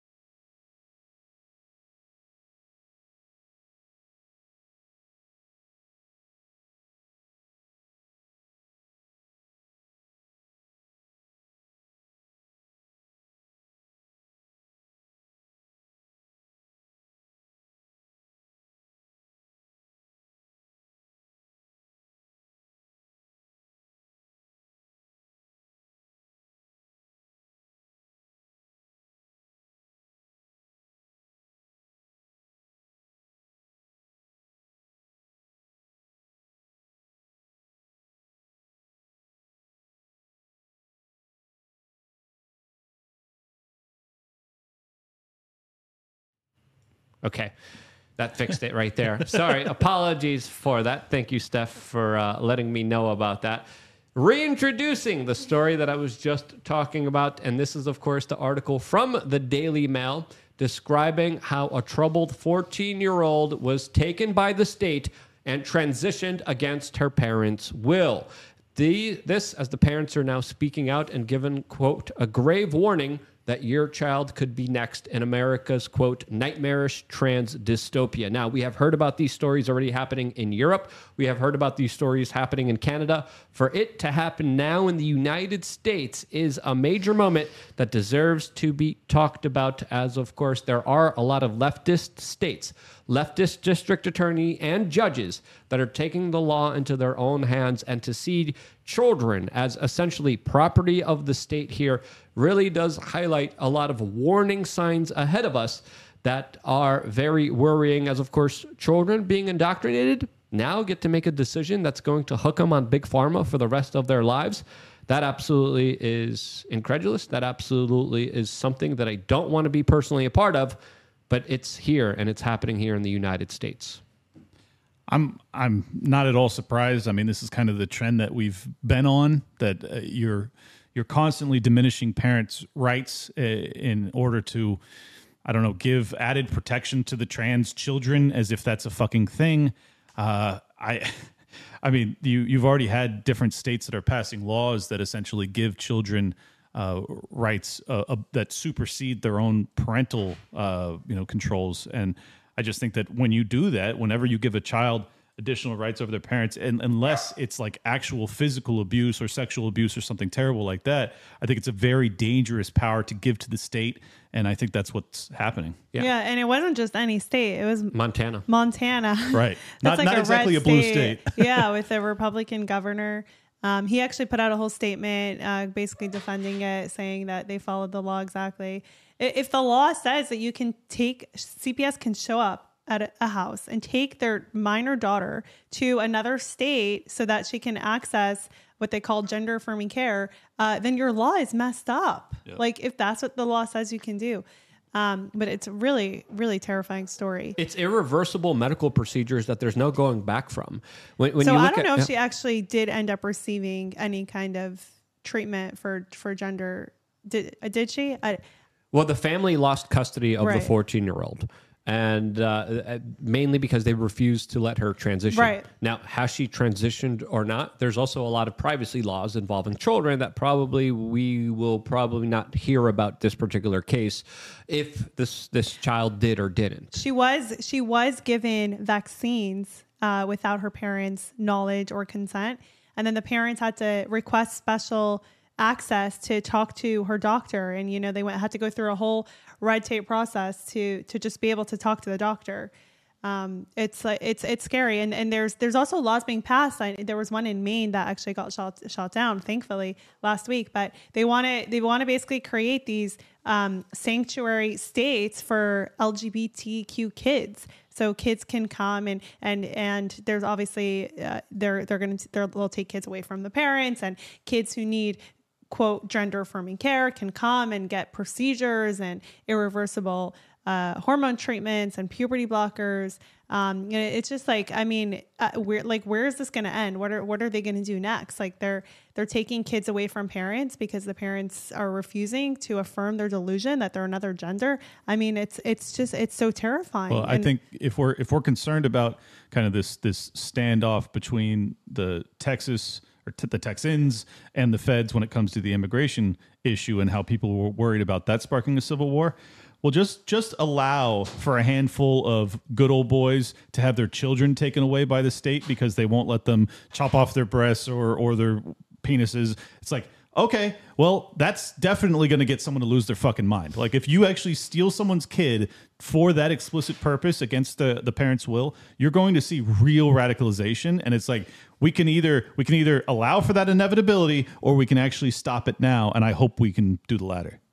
It's it's going to be uh, interesting to see how the Supreme Court is going to be taking a lot of these particular cases because again, children they can't get tattoos, they can't get piercings without their parents' permission, but they could uh, essentially leave to, to life changing surgeries that there's no going back from. They they could uh, essentially chop off their, their genitalia all to be a part of the approved kind of social norms of society that of course pushes this ideology on them in tv shows and movies and commercials everywhere you look uh, especially in the schools as parents recently found out through the covid years. Holy freaking cow there's a lot of indoctrination. There's a lot of very sick deprived individuals using their positions of power to say hey kid you have to do this, or this is great for you, and this is awesome for you. Spreading, of course, a lot of confusion, spreading, of course, uh, a larger dependency on big pharma that banks off of these children and makes a crap ton of money, crap ton of money off of them for the rest of their freaking lives. So I I think there's many elements of this that that should be addressed, and sadly, a lot of them aren't. So right now, I think people should be standing up for this family. I think this should be a bigger issue because imagine if this was you. Now, of course, we don't know uh, a, a lot of the other details here. We don't know exactly what was really going on here, but but we we should, and, and sadly, we do not. Uh, Yeah, got a very and- interesting uh, super chat or rumble rant rather from someone who says that they went to school with these people and they would like to call in. So you might want to check that out. Luke, go ahead. I was just going to say, like, putting aside the whole gender affirming care and LGBT issue, a lot of states actually have policies that once a kid turns uh, 12 or 13 or 14, the, the parents get locked out of their medical history and their medical information, and the kid has to give permission for the parents to access it. So it's not just it's not just about like the the gender the, the, the gender surgeries. Mm-hmm. It's just any medical treatment. Like they, they want to Sec- own and control your kid and and and, and do whatever they, they want with them. And and what Yeah. do what do Marxists do? They they break the family unit and they right. ultimately uh, you know decrease parental rights and they they make the child rearing and this is just ex- extraordinarily dangerous on on many fronts both now physically but it used to just be ideologically and most people weren't privy to that well now it's very fucking overt so it's time to Yeah. time to say no Well, and you also you just look at who these perverts are and you go, hmm, why would they want to alter the legal status quo such that a 12 year old is treated as an adult? What could their possible motivation for that be? Yeah. And like a lot of uh, hospitals and doctors' offices actually have like a policy that the family doctor has to meet with the with the kid when they turn. At, everyone's a different age, but it ranges from like ten to to thirteen. They have Yeah. to meet with them without the parents, like specifically without the parents. I've seen that so many times. Um, and then they ask them, you know. Uh, you know, do you feel comfortable in your body and your gender? Like all these types of questions to lead Yeah. them down a path of becoming permanent uh, patients. I, I think Um, the and- I know other people have made this point, but it's really important to to remind people of like, are we okay? Yeah, we're good. Okay. Um, that uh, you know, kids from ten to fourteen are going through such a such a as Luke would say, tumultuous, uh, you know, transition in life Why life is that word getting so much attention recently? because you say it a lot.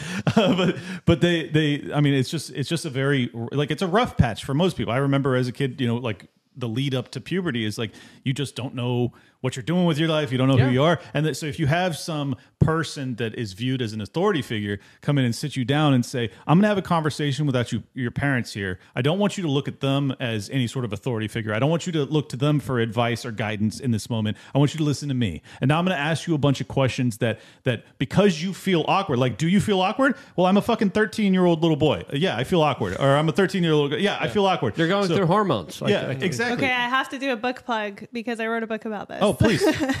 I wrote a kids book, and it basically the the whole goal is to warn kids about this very thing because this, it's actually like a it's a newer type of issue. Like Right. they, they the left has has been really seizing on this the last few years, where they basically. Uh, try to sever the parent-child relationship so they could control the kid, uh, keep the parents out of the picture completely, and and tell the kid that that they're the they're the trusted one. So it's like teachers, doctors, nurses, uh, therapists, even like a, a a relative, like an older relative. But these people, uh, they're called like trusted adults. They're actually not really so trusted. and if they are trying to tell a kid uh, to not tell their parents something and to, to keep secrets and and to to not talk to their parents and cut off the relationship, then the kid should know that that's a massive red flag and they should tell their parents right away. Yep, Well, they're if not a trusted adult if they're not trusted by the parents, right? And even then, they're not always a trusted Yeah. adult. And, and and what what is like 101 in cults T- to detach you Yeah. from your your parents, your, your, family, your family. Yeah. Well, Yeah. this is the, there's a, a- a dark, an even darker layer to this. I, I quoted on this show the other day, but uh, Wilhelm Reich, the famous psychoanalyst and Marxist, said that we will not speak about the existence or non-existence of God. We will merely erode the sexual repressions and sever the infantile connection between child and parent. I mean, they've known that in order to get their agenda across and really warp people's minds into their ideology, one of the things that you do is you do uh, separate the tie between child and parent. You erode the the family, um, and I think sometimes people on our side will get this backwards. We'll go, well, Marxists want to destroy the family so they can have a classless society. I think it's the exact opposite. I think they want a classless society to destroy the family. I think these are people who are generally very sexually perverted and they see Marxism as a way of dressing that up in a way that sounds noble. Well, and, Yeah. and many of these advisors or counselors that I've seen, I've seen because of your your Twitter account, and it's like you can tell that these people are ideologues. You know, Yeah. like they they they approach any sort of these count. Not not all of them, of course. I'm sure there's some that are are fine, but many of them will approach these sorts of interactions with these children that are in this state of confusion, and and in my estimation, their goal is to get the child to to ultimately be gay, be trans, Without be, question. whatever. Eh, Without like question. like that is that that is their victory. And I think as long as you have people that are in that position dealing with children, like that is just unbelievable. Like I think it ought to be criminal, honestly. It should be. I, I co- I completely agree with you. It's it's their way of validating their own life choices. If I get the kid to do the same thing, that means what I'm doing is acceptable. right. Chai, you've been kind of documenting this for a long time, and, and it kind of does seem like a lot of this is just getting more and more kind of crazy, more perverse, more weird, more wild. W- What's the end game here, and where do you see it going? I think that a uh, part of it is uh, obviously they keep moving the Overton window, right, to, to try to get us to accept more things. Um, I think that they, you know, we talk about this a lot, um, and I, I actually, I'll be honest, I used to not believe it, but I believe it now. Um, I think that they're they want to they want to legalize pedophilia eventually, um, and you can all the warning signs are there. Um, but I think in the grand scheme of things, I don't, I don't, I'm not sure if they actually have a plan of what's going to happen once they do uh, take control of, of all of our kids and completely uh, disrupt society and destroy America. I think that in a way that just just that might be their goal. Yeah, Like, it does. It does make sense, and it does add up specifically with what was happening with Jeffrey Epstein and how some of the most prominent, biggest people in our society were going to private islands, raping children, and were, were pedophiles. Why wouldn't they try to normalize pedophilia? As we've seen news they'll organizations, get away with it. Yeah, we see news organizations literally write articles about minor attracted people, and I'm like, they're pedophiles. Why are we yeah. trying to normalize pedophilia? I think going down the rabbit hole, personally, I think there's even a bigger spiritual component to this, especially when it comes to robbing the innocence of, of small children and babies. There's an evil kind of demonic aspect to this that I kind of see clear as day. I don't know if you go as far as I would, but but I see satanic pedophiles literally trying to normalize satanic pedophilia Without everywhere. question, 100%. yeah, yeah, absolutely. warfare. Yeah, absolutely, absolutely. Well, let me Um, let me just add real quick that uh, again, I I'm sorry I have to always triple down on FBI Director Christopher Wray, who was on Capitol Hill today, who's the head of the fucking FBI that did jack all to get these children justice when it came to the Epstein case. It's like, why is he up on Capitol Hill? Why is he not being, uh, you know, prosecuted for fucking failure to to defend these children? well, to be fair, it was mainly Bill Barr. I know, who- but you know what I'm saying, like- the cover up under the Trump administration, the entire institution. I'm not even really interested in the figureheads or the names. I'm talking about the entire institution. If you're if you're tasked with with you know stopping child trafficking and you turn a blind eye, you give sweetheart deals to Epstein back in the late 2000s or the early early uh, teens. 1990s.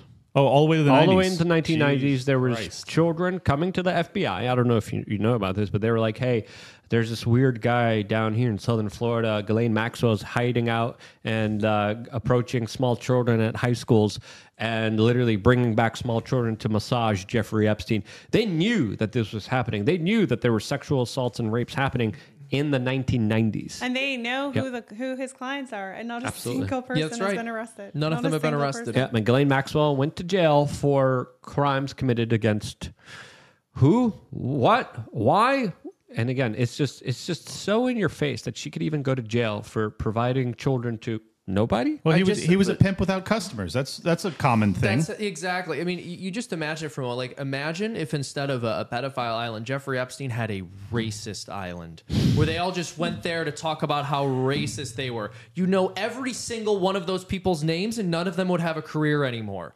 But they were over there abusing children, and nothing's been done. Yeah, that's the real scandal here. And I think the system doesn't like us talking about it because it does kind of bridge this divide between the left and the right. And I think anything that does that automatically needs to be kind of censored, automatically needs to be ostracized. But when in reality, you know, they have us arguing uh, about a lot of kind of nonsense, about a lot of cultural stuff. Everyone's arguing about calendars and Taylor Swift and all this. And I'm like, there's politicians that literally raped children that are still telling you how to live your life. Yep. That's an issue that we should be dealing with. And uh, the fact that we're not is a little bit disappointing. And this is why we always try to bring up the real issues here on the bestpoliticalshow.com. We talk about COVID, we talk about the vaccines, we talk about the larger kind of, uh, again, I, I don't know if you were, you were cut off, Chai, but, but the larger kind of energetic spiritual warfare here, I think it's real. I think it's self evident. I think you feel it in your gut. You see it every single day, especially when you're paying attention to what they're moving and how they're pushing the Overton window in the negative way when it comes to satanic pedophilia. I don't know if you have any kind of uh, things that you wanted to personally express about this, but this is, I, I believe, a larger fight between evil and good. One hundred percent. Yeah, it, it's evil. It, it's definitely evil versus good. And I do think that good good will win because good has to win. Good always, or else or else the, the, the world is over. I mean, like good is good is going to win. I'm very confident in that. And I think that if you look at the bigger picture, like we are seeing some really good wins um, in this in this big uh, fight. Uh, obviously, it's, it's just a drop in the bucket. There's so much more work to do, but but we are going to win. I mean, just the fact that that I feel like so many people have woken up to this uh, in the last few years. So just just that fact, right? Because you need people to be aware of what's happening in order to actually do something. So people are aware. Um, they're the, all of their their whole agenda is getting a ton of attention. They're having a harder time defending it um, and and and and getting positive uh, attention towards it. So I think we we're on the track to winning, um, but it's a very long road. Um, and there, there's a lot of good people though in the fight who who are gonna help us get there. A lot of people are describing a situation where uh, some people are saying the world's all, all horrible, it's all negative, it's all bad. Other people are saying, well, no, um, horrible elements are finally being revealed to you on social media when they were previously denied to you and you never knew they even existed. And and I I don't know where you guys kind of uh, align yourself on that kind of uh, thought process, but I do believe more than ever we're becoming aware of all the horrible things in this world, and not that the world is becoming horrible, but now the horribleness and the evilness is finally being exposed to the general public. I think it's a both and. I think there are a lot of things that are getting worse, but I think a huge component of this is just us seeing things that we wouldn't have seen previously. I mean, you want to talk about fake news and media bias uh, and the far left infiltrating our institutions. Walter Duranty won a Pulitzer Prize for covering up the Holodomor, right? Yep. And so this is this is not new. This is not new at all. I think it's just more pervasive. Um, and I think to a certain extent the crimes are are even more severe. But you know, covering up the Holodomor is pretty fucking bad. Yeah, it's pretty bad. That's pretty and, fucking and bad. his in in um his journalism is in large part what led to uh, FDR recognizing the USSR as a legitimate country. Like when you look at what's going on in Yemen, the Houthi rebels have controlled the capital for several years now, and even though they still control the capital, we call them rebels. Like we don't recognize the legitimacy of their government, and that means something. We could have continued to not recognize the legitimacy of the, the USSR uh, or not recognize it for for a, a good while longer. But Duranty's work sort of led to the normalization to uh, some extent of relations Well, and it al- between the USSR it and also the US. popularized communism in America. Yeah. because they were being told that this was a, a good system that we ought to strive towards. I mean, not not every outlet was pushing that narrative, but it was definitely pervasive. So it's a it's a multi multi decade, if not centuries long uh, struggle that we're in. I just feel like we are we're reaching kind of a an apex of it, and and can we get through that apex without World War III or civil strife or you know, we'll see. By the way, someone Po- said, positive Pete there. "Yep, yeah." Well, the World War, World War well, III, I'm sorry. I was reading the chat and someone said that my BMI is tumultuous, and it just really put me in a bad mood.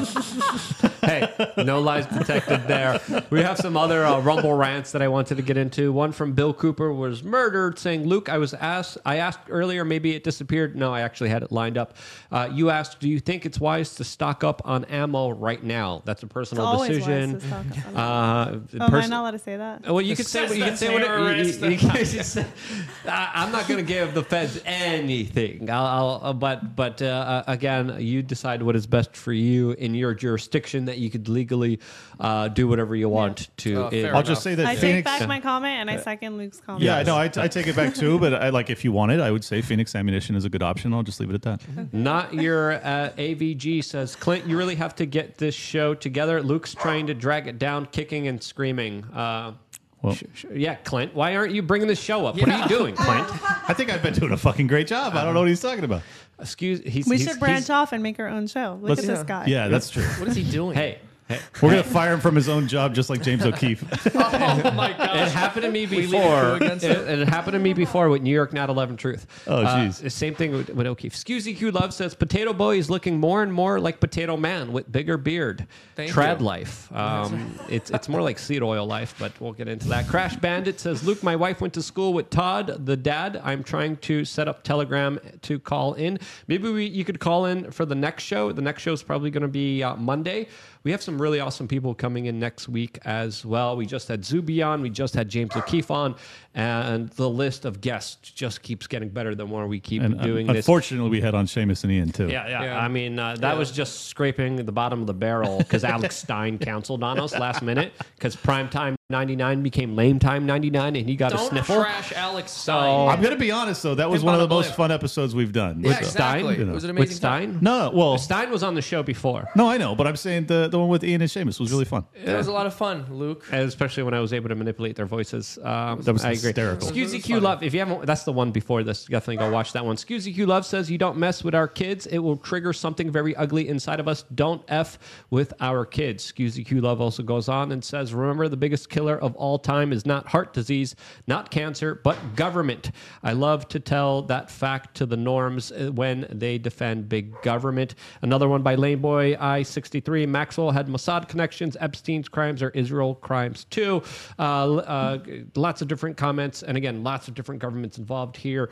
Uh, when you look at Maxwell, her father was connected to like three intelligence agencies. So he was like a double, triple agent. But there was a lot of. The former Israeli prime minister was also involved in hanging out with, with Jeffrey Epstein.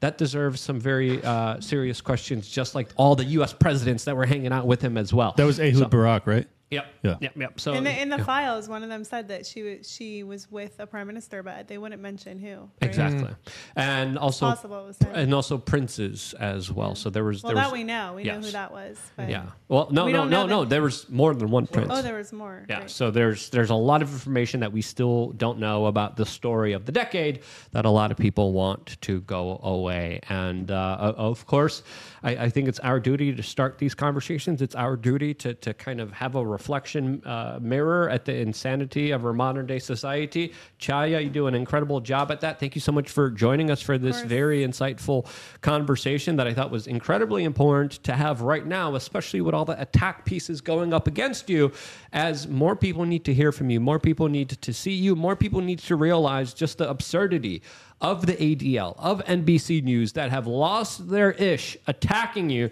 for ridiculous purposes that, that make no sense at all. So I can't thank you enough for, for coming here and sharing your viewpoints, sharing your ideology. If you're watching right now, don't forget to subscribe. Click the notification button. Again, Rumble, uh, they have an app. They have uh, TV apps. They have many ways that you could connect with us. But signing up, subscribing really does mean a lot to us. We're almost at 100K. We've been doing this for about two months. We've been having a lot of fun on thebestpoliticalshow.com. Really awesome people just coming back and forwards into the studio in real life conversations with you guys participating with it on lukeunfiltered.com. I've been having a lot of fun doing this, so I can't thank you guys enough for subscribing and clicking the notification button. Chaya, if, if people want to support your work and find you, where can they do that? libsoftiktok.com. Uh, you can become a free or paid subscriber and um, at Libs of TikTok on all social. And my book, which I did a shameless book pu- plug before earlier, uh, is lottbook.com or it's also on Amazon. We'll put that in the comment section just so people could find it. Josh, if you're watching, uh, please just put that in the comment section so our viewers could find that, and also in the description. And in related shameless news, we have Shameless Coughlin here as Hey, well guys, from the um, worstpoliticalshow.com, an actual website that I bought and have. Is there anything on it? It is. It's his website. Go. It's it's it's, it's the worstpoliticalshow.com. My name is Seamus Coughlin. Um, I, This my- is the but my bestpoliticalshow.com, and that is the worstpoliticalshow.com. My name is Seamus Coughlin, but Luke calls me Best Bud. I run a YouTube channel called Freedom Toons. We make cartoons. We release uh, one a week at least. This week we're releasing two. We just dropped one today on Ben Shapiro's rap career. We are dropping another one tomorrow on the border and the barbed wire controversy and the feds trying to tell Texas what they can and can't do and just kind of the creation of that narrative. It's a very funny video. I think you guys will really enjoy that.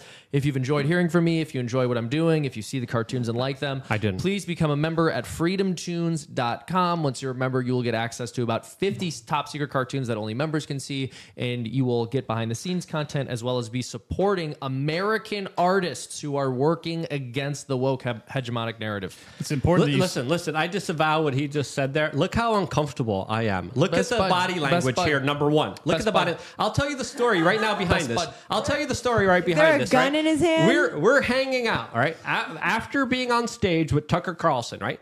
Tucker Carlson walks off stage and he's like, "Wow, Luke and Tim, it was such a pleasure joining you. Let's all please have a photo." It's just me, Tucker, and Tim, and then this aggressive, hairy, sm- nicotine cigarette smelling hand just violently Is that true? grabs me here That was Well, in, in, in, a, in a non-consensual touch that I would I would say was Oh. assault. Oh, assault. did I'm like, Lukey get who his is shoulder- this smelly, Luke- dirty potato oh, man Oh, little grabbing me and had a Me assaulting me during a moment. moment that I'm having with my new best friend Tucker Carlson? I was hanging out with Tucker Carlson, What and that moment was That's was robbed happened. from me, he holding? Let me- taken let me from me really by this potato merchant who, of course, besmirched this photo, forced his big head in there, and then brought his bodily smells into my voluptuous nose. It was not a pleasant experience, and this is traumatizing for him to put this on a T-shirt. Not okay. I can't- And you gave me PTSD. I'm sorry. Do you need a safe space? I won't deny his voluptuous nose. What really happened was we were kicking it with Tucker Carlson, who was the man and who we had a great time with, and he said, "Actually, I would like to take a picture with all of you. That would be fantastic." And so me, Except and for Seamus Coughlin. Tim, were about to take this picture with No, no, Tucker. no, no, no, and no, no, no. squeezed him Lies. goes, Li- "Ooh, Tucker, Daddy, can I have a picture?" listen, listen. listen. There's a reason I was next to Tucker. I have the photo, by the way. I have the unofficial, Yeah, unedited squeezed in between photo available to you guys right now. I got it pulled up on the browser right here. There's the unofficial photo of all of us hanging out. As you could see, Tucker Carlson was clearly next to me, not to Seamus Coughlin, who butted in in this photo between moments between the real best buds, which was me and Tucker Carlson. Not Seamus Tucker Coughlin. Carlson's By not the your way, best this bud. T-shirt war has No. been going on for a No. while. I launched two major strikes against Seamus. I had an Irish Lives Matter shirt that says "Accept Seamus Coughlin." Also available really on. mean to say because he knows I This don't is- like identity This politics. is I this is appreciate this is that. only available for members of This is lukeunfiltered.com. It's not stochastic available. terrorism. It's It's not. literally It's not stochastic available for terrorism. regular He's people. telling people to kill Then- me. Then, then- no, I'm just saying. You're, The you know, ADL needs to I'm just investigate you. And then This of is my course, favorite. and then of course we have this one, the Lucky Potatoes, with you on the Lucky Charms You're- potato you have box. to give me a cut. That's my showing likeness. this is again it's only for members of lukeunfiltered.com so members of lukeunfiltered.com Gluten-free. could get this I need to cut it incredible t-shirt and this t-shirt uh, that i wore I, again i was ready for meme warfare against this guy and then he ditches out last minute on the tim pool broadcast so i'm disappointed I just i'm think it's disappointed so Funny that you feel traumatized by me and you're putting me on all your merch. That seems a little bit strange in my humble opinion. I think that when a person genuinely feels that their private space was invaded, they don't try to put that person who they feel violated them's face all over the clothing that they wear. But maybe that's just me. Oh man! Make sure you sign up for Freedom Toons. Given his liver failure, he's not going to be with us. freedomtoons.com. he, he- he needs a new liver, guys. he Let's needs- make sure. he needs financial This is the- support. look, That's look right. at him. Look at this. Look, Look at at me, this. look at me. at I'm this. Hold falling on. apart. I'm Look- falling look, apart. Look at this Malacca I'm only over here. 28. I look 70. It's, my He- liver he doesn't looks work 56. good. It's, I'm an old man. He's, Seriously, he's I- shutting I- down as we speak. I mean, it's terrible. And, and don't sign up to lukeunfiltered.com and Do get those t-shirts. Don't get these potato t-shirts. Do not wear them. dude, the Lucky They're very- Potatoes one is fucking amazing. He hasn't seen it yet. By the Oh, way. dude, it's, He it's hasn't seen incredible, it. dude. You're on a fucking Lucky Charms box. I'm So, going uh, to sue you. That's my likeness. but it's potatoes, which makes it so much better. it's so ridiculous. Sorry, Ryan's sorry, filter Chi- might sorry, say, Chaya. yeah. Uh, Trying to for- take his you have to deal with potato such That's what I'm saying. unprof- unprofessionalism here. I Yeah, apologize seriously, for I'm that. getting out of here. Uh, I'm sorry that they that he's behaved like this in front of you. I really am. Clint, where can people find you? at Liberty LockPod on X. If you want to support my work, you can subscribe there. Liberty Lockdown's the show and libertylockdown.locals.com if you want to support my work. Uh, I also did a, I moderated the debate for the LP Georgia uh, convention, and it'll be out tonight. I'll, uh, I'll tweet it out later, so check it out. Stuff. And during these tumultuous times, I'd love for you all to go to my Instagram and find the Good Vibes playlist on Spotify and listen to it. That's so sweet. Listen, guys, do not allow unconsensual touch. All right, this is, Is a it shirt tumultuous? highlighting of a very not okay physical touch. Don't do it. Can you hear this Be grown feminist? adults. Oh, My Me Too moment. Ah, Seamus put his head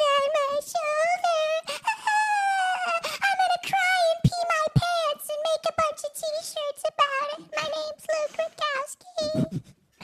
yeah, that's You, you. you made the t-shirts. that was a really you good made the impression. t-shirts. That was me. a good impression, by the way, right? That, that, that was that, that was you. Do the voice thing. Love you guys. Stay tuned for more on thebestpoliticalshow.com.